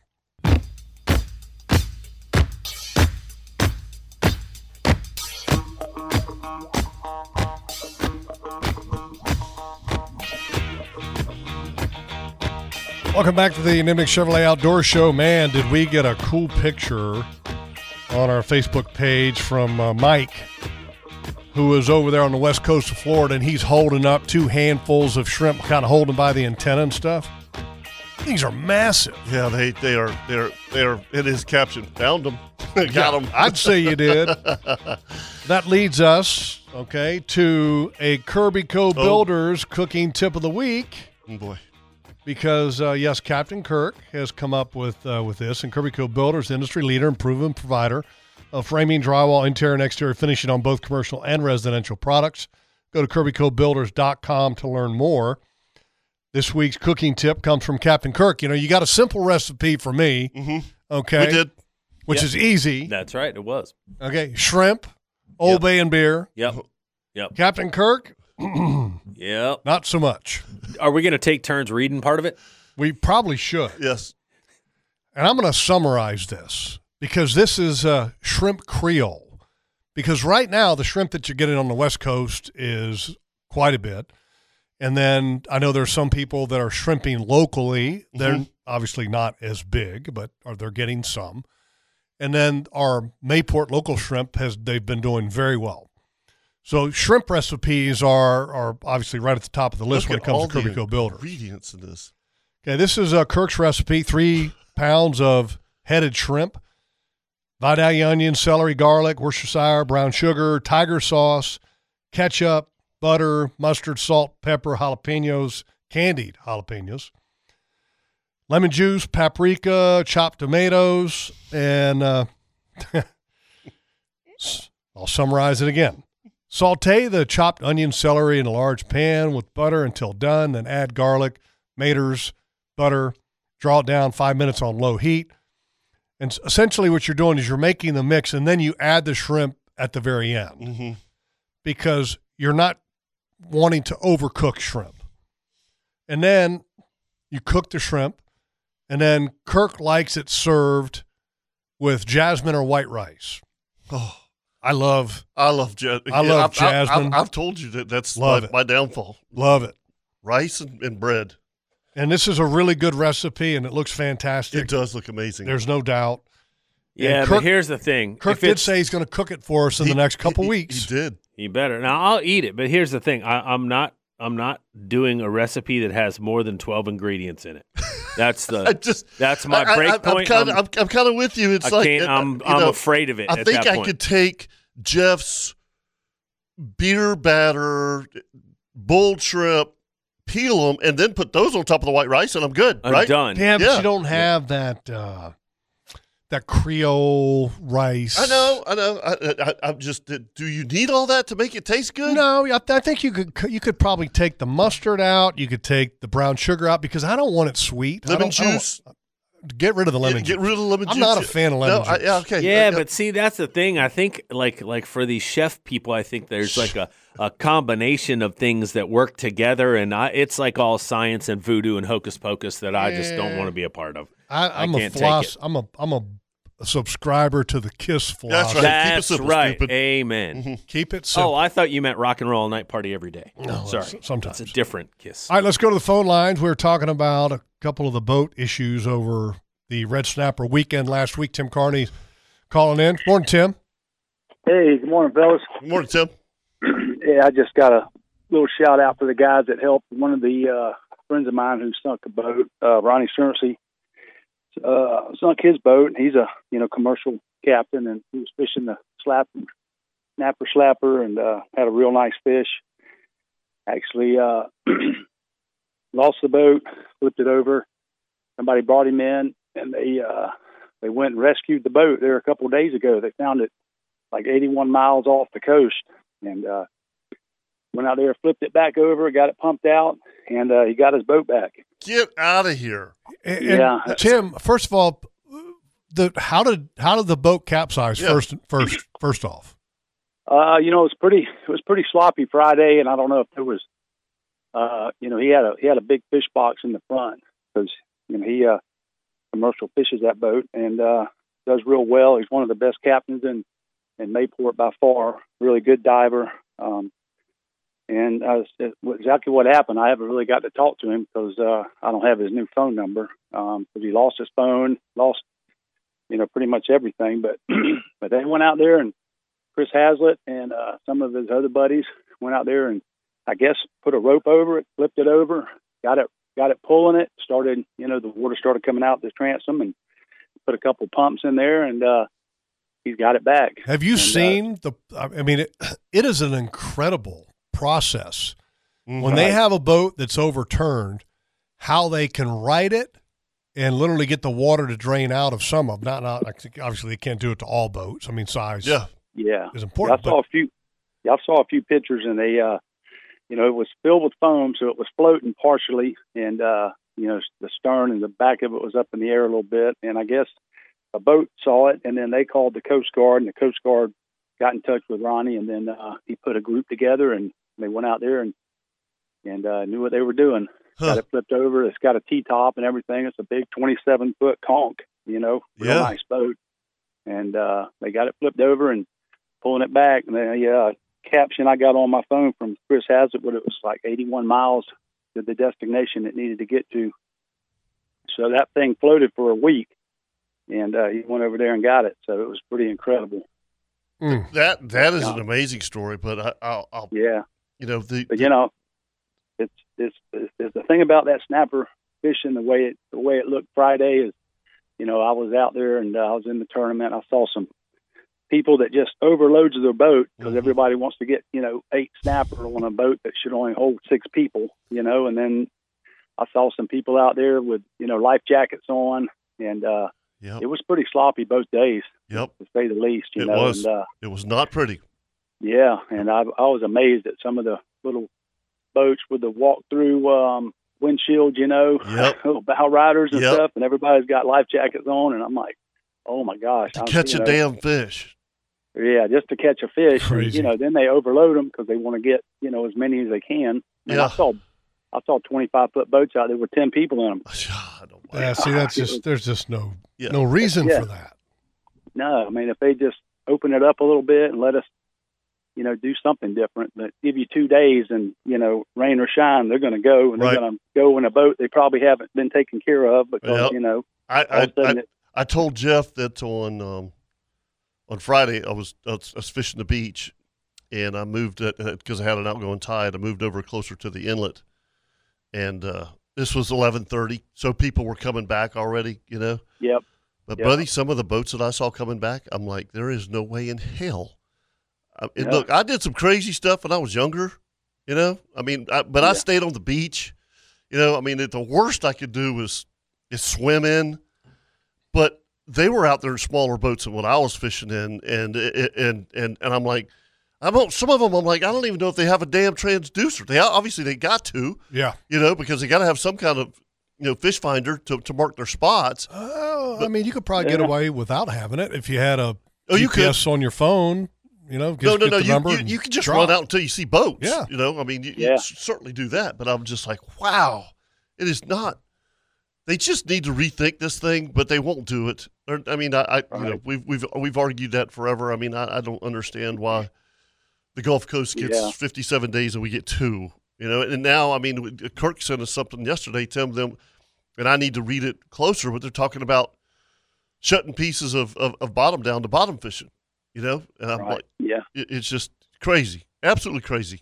It is. It's crazy. I'll tell you what, we gave a few fish away to some guys in some little boats. I was in a 32 fountain and we had our limit over the, you know, we could have just caught 50 if we wanted to, but some of those people were struggling, you know, they had a bunch of kids and stuff. And, uh, so, uh, we helped them out. They pulled up, you know, say, hey, we'll more than gladly like to give you some fish, guys, because, you know, it's, Yeah, it's it's dangerous. Yeah, Yep. it is dangerous. But I'm glad I could share that with Thank you you, guys. Tim. man. Uh, We appreciate it. and- thank you, buddy. Y'all have a good weekend. Yeah, man. Thank you, Tim. Yep. Yeah, the uh, piece of information that uh, you were talking about, there was a article at on floridapolitics.com and Okay. the title of the story is federal mandate could force massive Florida fishery closures. And I'll read you the article. Statewide bottom fishing closure for the snapper grouper complex is a possibility. That's the headline.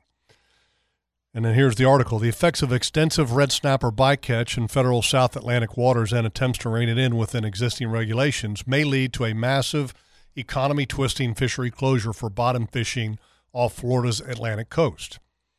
Says Jessica McCauley, Director of Marine Fisheries Management for the Florida Fish and Wildlife Conservation Commission. Quote, I can't underscore how big of an issue this is, end quote.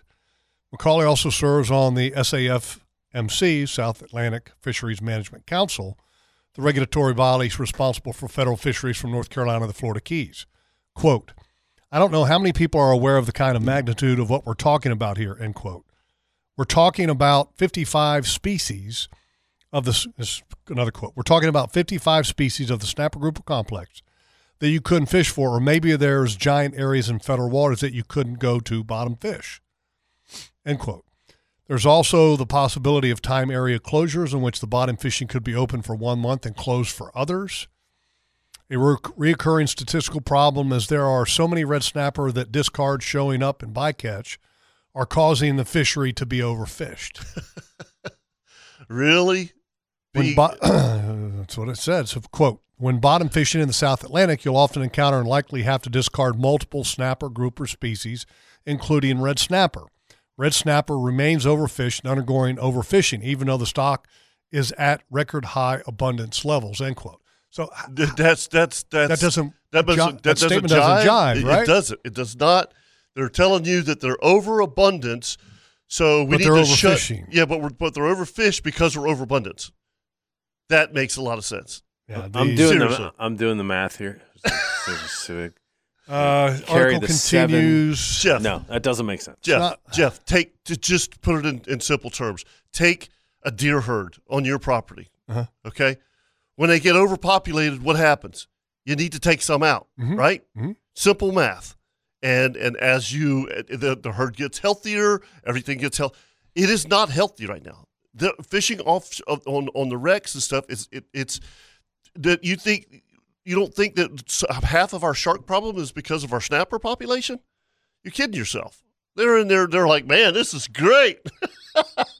man, look at all these red snappers. It's like Golden Corral. Yeah, exactly. I mean, it's, Uh, the, the article continues says uh, closures are on the table. Uh, those will be reviewed at the next SAFMC meetings in September.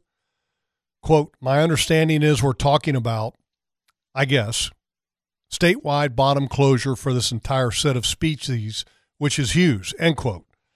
That's from FWC Assistant Executive Director Thomas Eason. Uh, article continues statewide bottom fishing closure for the snapper group, uh, grouper complex is a possibility, as are more limited but still enormous closures along just the state's east coast or in federal waters off northeast Florida. mhm. What's what's the what's the end game? I mean, like for real. What Don't I don't. I, yeah, I don't understand why no, no one does. that. I, It- I mean, it- there's gotta be s- We've like- been like- fighting this for, for so long. Is It's, it's it's it's exhausting. like who's getting paid? It always comes down to money. Yeah, because- who's getting paid? And, and, and here's the deal: people are like, "Oh, it's commercial fishermen." No, listen, it's not. They can only keep seventy-five pounds for so many days. Seventy-five pounds is four or five fish, Right, You know, right. it's not like they're getting filthy rich off of going out there and killing fifty snapper. They're not, and it's just like they said they it they mentioned it. It's there's too many of them. It's it's ridiculous how many uh, it, it you know, and and they know that. So I, I'm with you, Chris. Where's the end Uh, there's an know. ulterior motive, Right. somewhere. Mhm. Uh, otherwise, you can't say something just this this outright silly. Yeah, I don't know. Yep. I don't know. It's just, uh, yeah. I, I need a conspiracy theory. So come on, somebody call in with a conspiracy Okay. theory. Yeah. All right, let's take a break. 904 641 1010. If you'd like to join us here this morning on the Nimnicht Buick GMC Outdoor Show.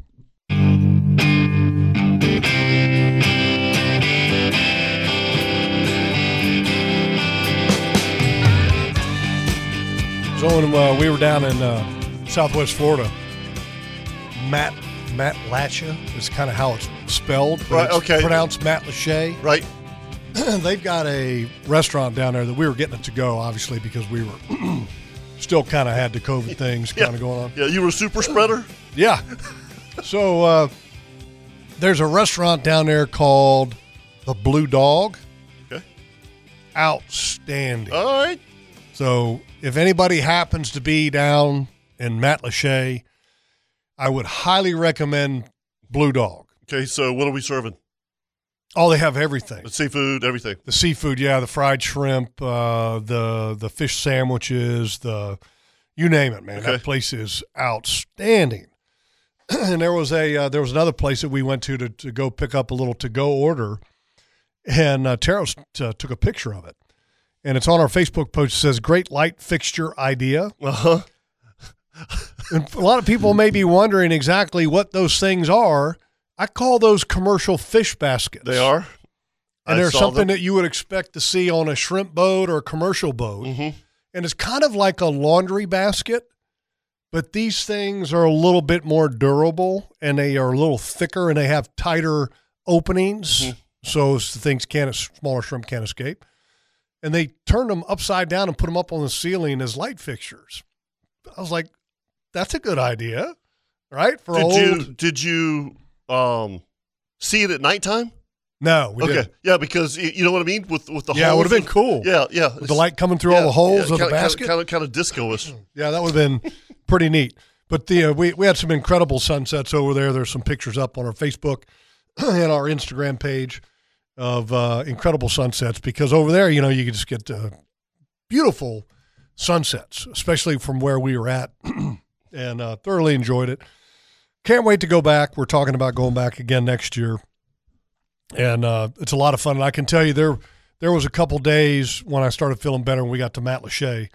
I would say eight to ten miles on on my pedal Old Town, easily. I mean, that's a long way. Yeah, that's that's a poke. It's a long way, and then you know every at the end of every you know pedal, uh, there was a, a major nap that was in store. So, the uh, cool stuff. very, very, very important birthday today. Who? Who? Who? Who? Jeff, who? Who? Well, today, Uh huh. okay, today is July sixteenth. 16th. Mhm. Yes. Okay, Mhm. and it's actually his birthday is tomorrow, Oh, okay. But we are here. but we are celebrating it on today's outdoor show. correct. Yes. Okay, there was a birthday not long ago, and that was Val, Valerie, okay, which was Gordon's wife. Mm. Okay. Now, on Sunday, tomorrow, it will be Chef Gordon's birthday. Oh, why didn't he make us something? For his 60th. Wow. Yeah. Big, yes. Big Yep, day. Yep. Yep. Love it. yep. So, uh, we have a couple birthdays to celebrate coming up. Uh, first of all, my sister in law, Rebecca, had a birthday this week, Mm-hmm. Wednesday. Gordon has a birthday tomorrow, and then I have one on Monday. Oh, boy. What? Yes, indeed. Really? Another one? Another one. Oh, uh, Oh. time for a new grill. Yep.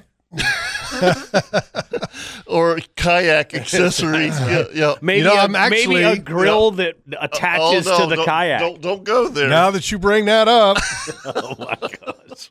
had a conversation, okay, with uh, David of Old Town. We had uh, dinner with him the other day, and uh, I put a bug in his ear because I'm looking for the perfect fish finder for a kayak, Ooh, that's a good one. Mm-hmm. and Told I want to talk. told you accessory. and I, want to I want to talk and listen to people that have had experience with them. Mhm. I think that there's certain things that you definitely or applications you could u- you could use for having a fish finder, depth finder, and a kayak. A lot It- of times it- you don't need it. it may have helped you find your rods. You know, Probably. You, you know, you, It may have, I mean, you know, if you knew you were in two feet, it, it would be something. But you know, all right. And when I joined the Upside Down Club, That's right. That's- I that's could have right. known Yeah. exactly what I was uh, dealing with. Yeah, so you got to find one that has the klutz button, Poop, and then you'll be able to see it. But I, but I am. I'm, I'm, I'm, man, I'm actually looking at the possibility of getting a fish depth finder for the kayak. Get one for mine and one for Dylan's. Dylan would use it freshwater. so it's got to be something that hangs off the side, correct? No, no, that's the neat thing about the old towns, which are are awesome. Old Town is owned by Johnson Outdoors, which Johnson Outdoors has a wide range of products. Okay, they've got the, the Old Towns, they've got the uh, uh, the Minn Kotas, they've got Lowrance, they've got Dive Gear. I mean, it's a big outdoor company. And so when they build the Old Towns, they actually have a spot that's designed to hold a transducer that tucks up and kind of away a little Okay. bit. I got you. I. I understand what you're saying. So it, so it's actually Right. it's built so Yeah. that you can add yeah, I, and, and and just like um, the fish finder depth Yeah. finder.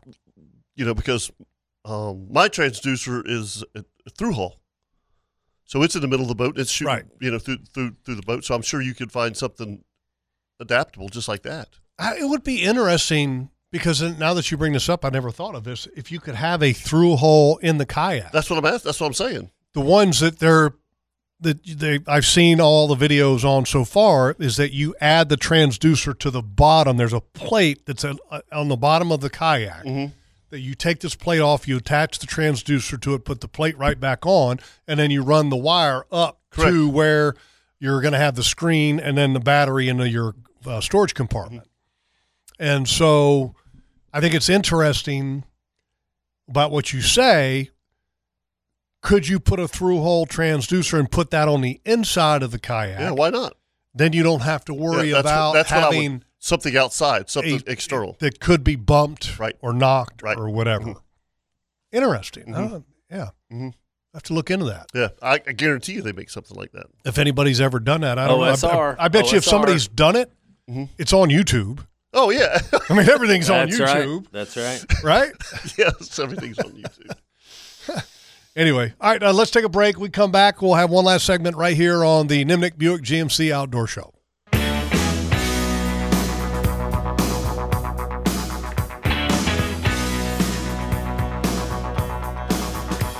Hey, at uh, the Nimnicht family of dealerships right now, if you buy a used car, and that's at uh, the Chevrolet dealership on Cassat Avenue or at the Buick and GMC dealership on Phillips Highway, if you buy a used car, you're going to get a $500 gas card. Cool. I can fill up twice. $500 gas card. How about that? It's crazy, isn't it? so, uh, so go buy the uh, the Nimnicht family of dealerships, and, and always remember that if you're not in the market for a new car, if you're in the market, or if you're not in the market for a used car, but you're in the market for a new car, you always get a best price guarantee at the Nimnicht family of dealerships. So uh, go to nimnicht.com, or you can go to nimnichtchevy.com, nimnichtbuickgmc.com. Easier, just go to nimnicht.com. You can access both dealerships. So, all right. So uh, the Greater Jacksonville Kingfish Tournament is this week coming up and uh, yes. they have a. Uh, I believe it's coming up this week. I don't know. I think I don't. I don't fish it, so I, I, I honestly don't keep up with it. But this week coming up, I have been dying to. This has been on my bucket list. Okay. a tarpon from the kayak on the beach. Why not? I mean, that's what you. That's what you got it for. But you. You Have still you haven't. seen any?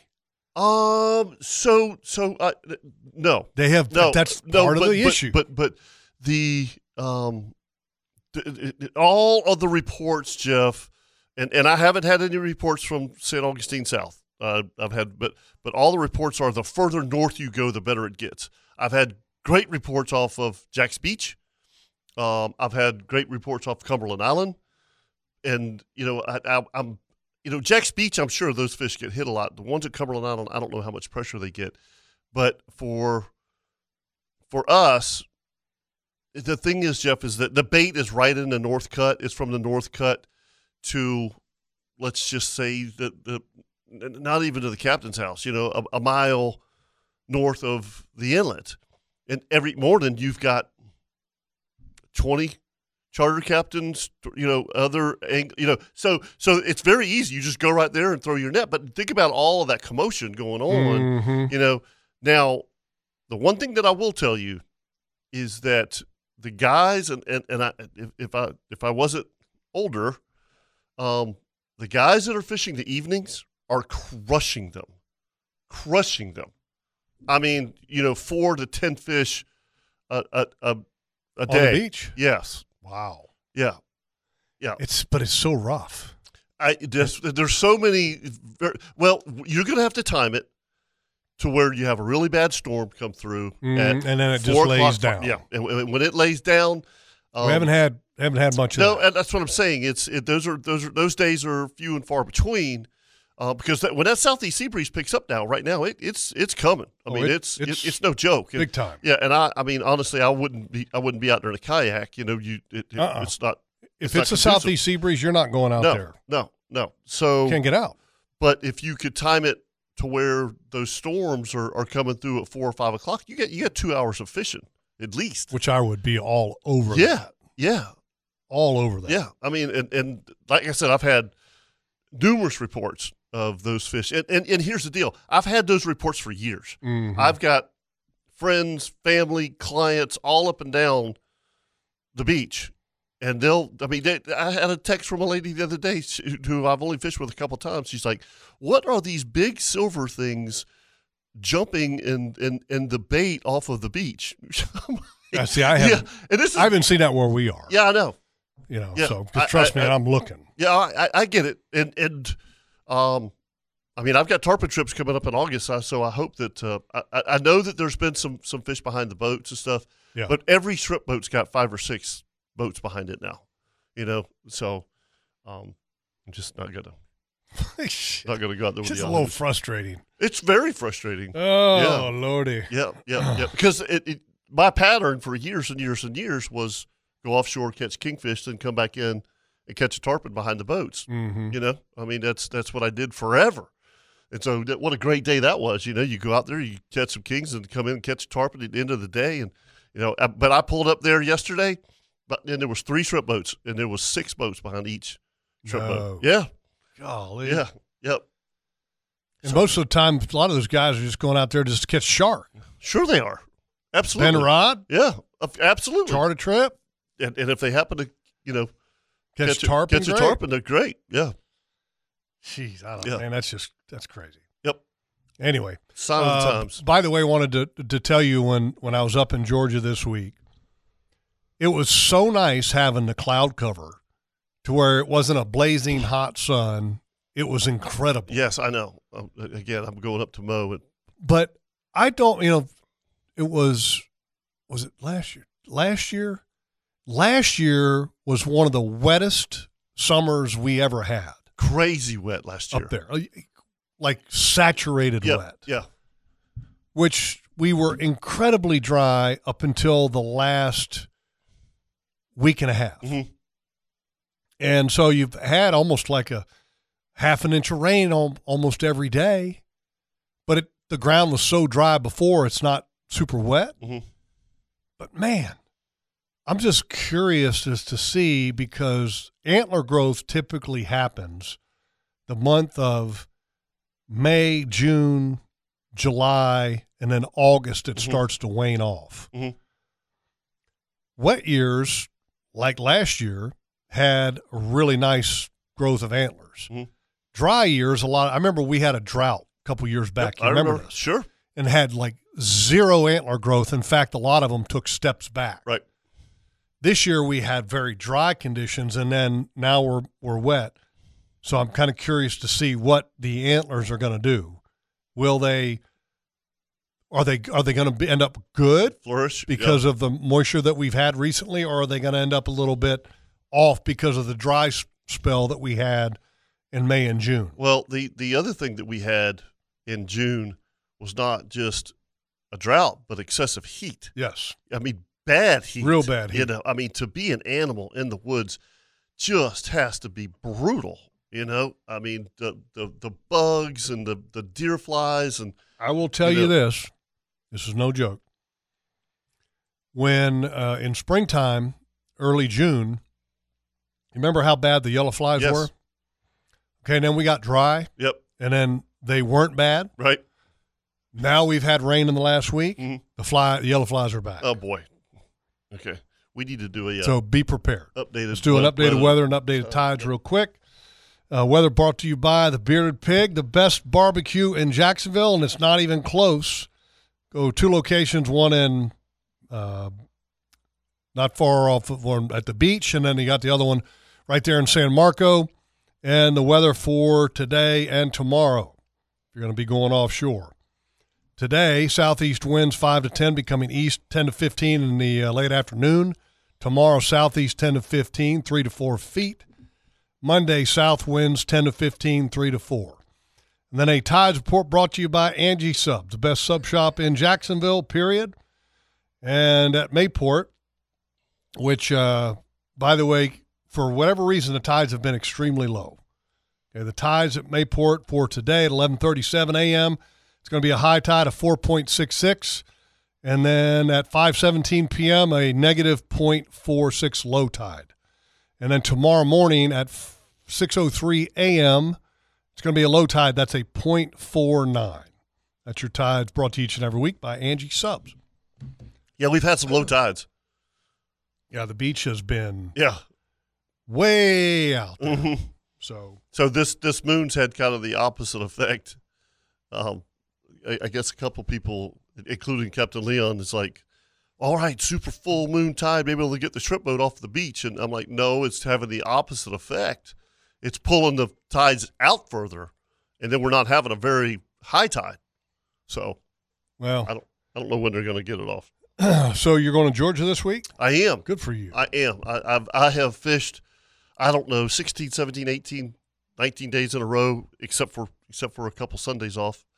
And um, I told Gary, I said, uh, I'm, I'm I'm I'm ready for a break. And so we're we're up, we're going. I'm going to crank up the old Kubota, You got a you Box gotta blade. yeah you gotta you got a good time to do it, Yep. and It's not supposed to be blazing hot either. no, it's supposed to- it's uh so it's talking sixties tonight. Yeah, it's not going to be blazing hot at all, but uh, you are going to have a really good chance of rain. You'll probably cut the grass when you get there, and then Have to mow the front yard again. Then you'll have to cut it again before you leave. That's okay. I, I, I'm- I'm I'm good with that. Yeah, but it's. I was thinking about that. Um, it's it's. I, I like to put my cameras out the first week of August. Mm-hmm. You know, and so I'm I'm going to get all my cameras uh, during the heat of the day. One day I'm going to get all my cameras out and uh, you know check my chips and and get Get them ready. get them ready. You know, uh, cha- changing batteries now and ten cameras is no joke. That's, I mean, double A's. Have you Yeah. seen the price on no, double A's? they're up too. Oh, an eight pack of lithiums, Mm-hmm. twenty seven bucks. Oh, jeez. So we have. So what is what is it? What is the inflation now? It's uh, higher than it was even. almost It's like, 10%. it's like Yeah. nine nine something percent. Nine point one in June. Yep, Yeah, and higher now.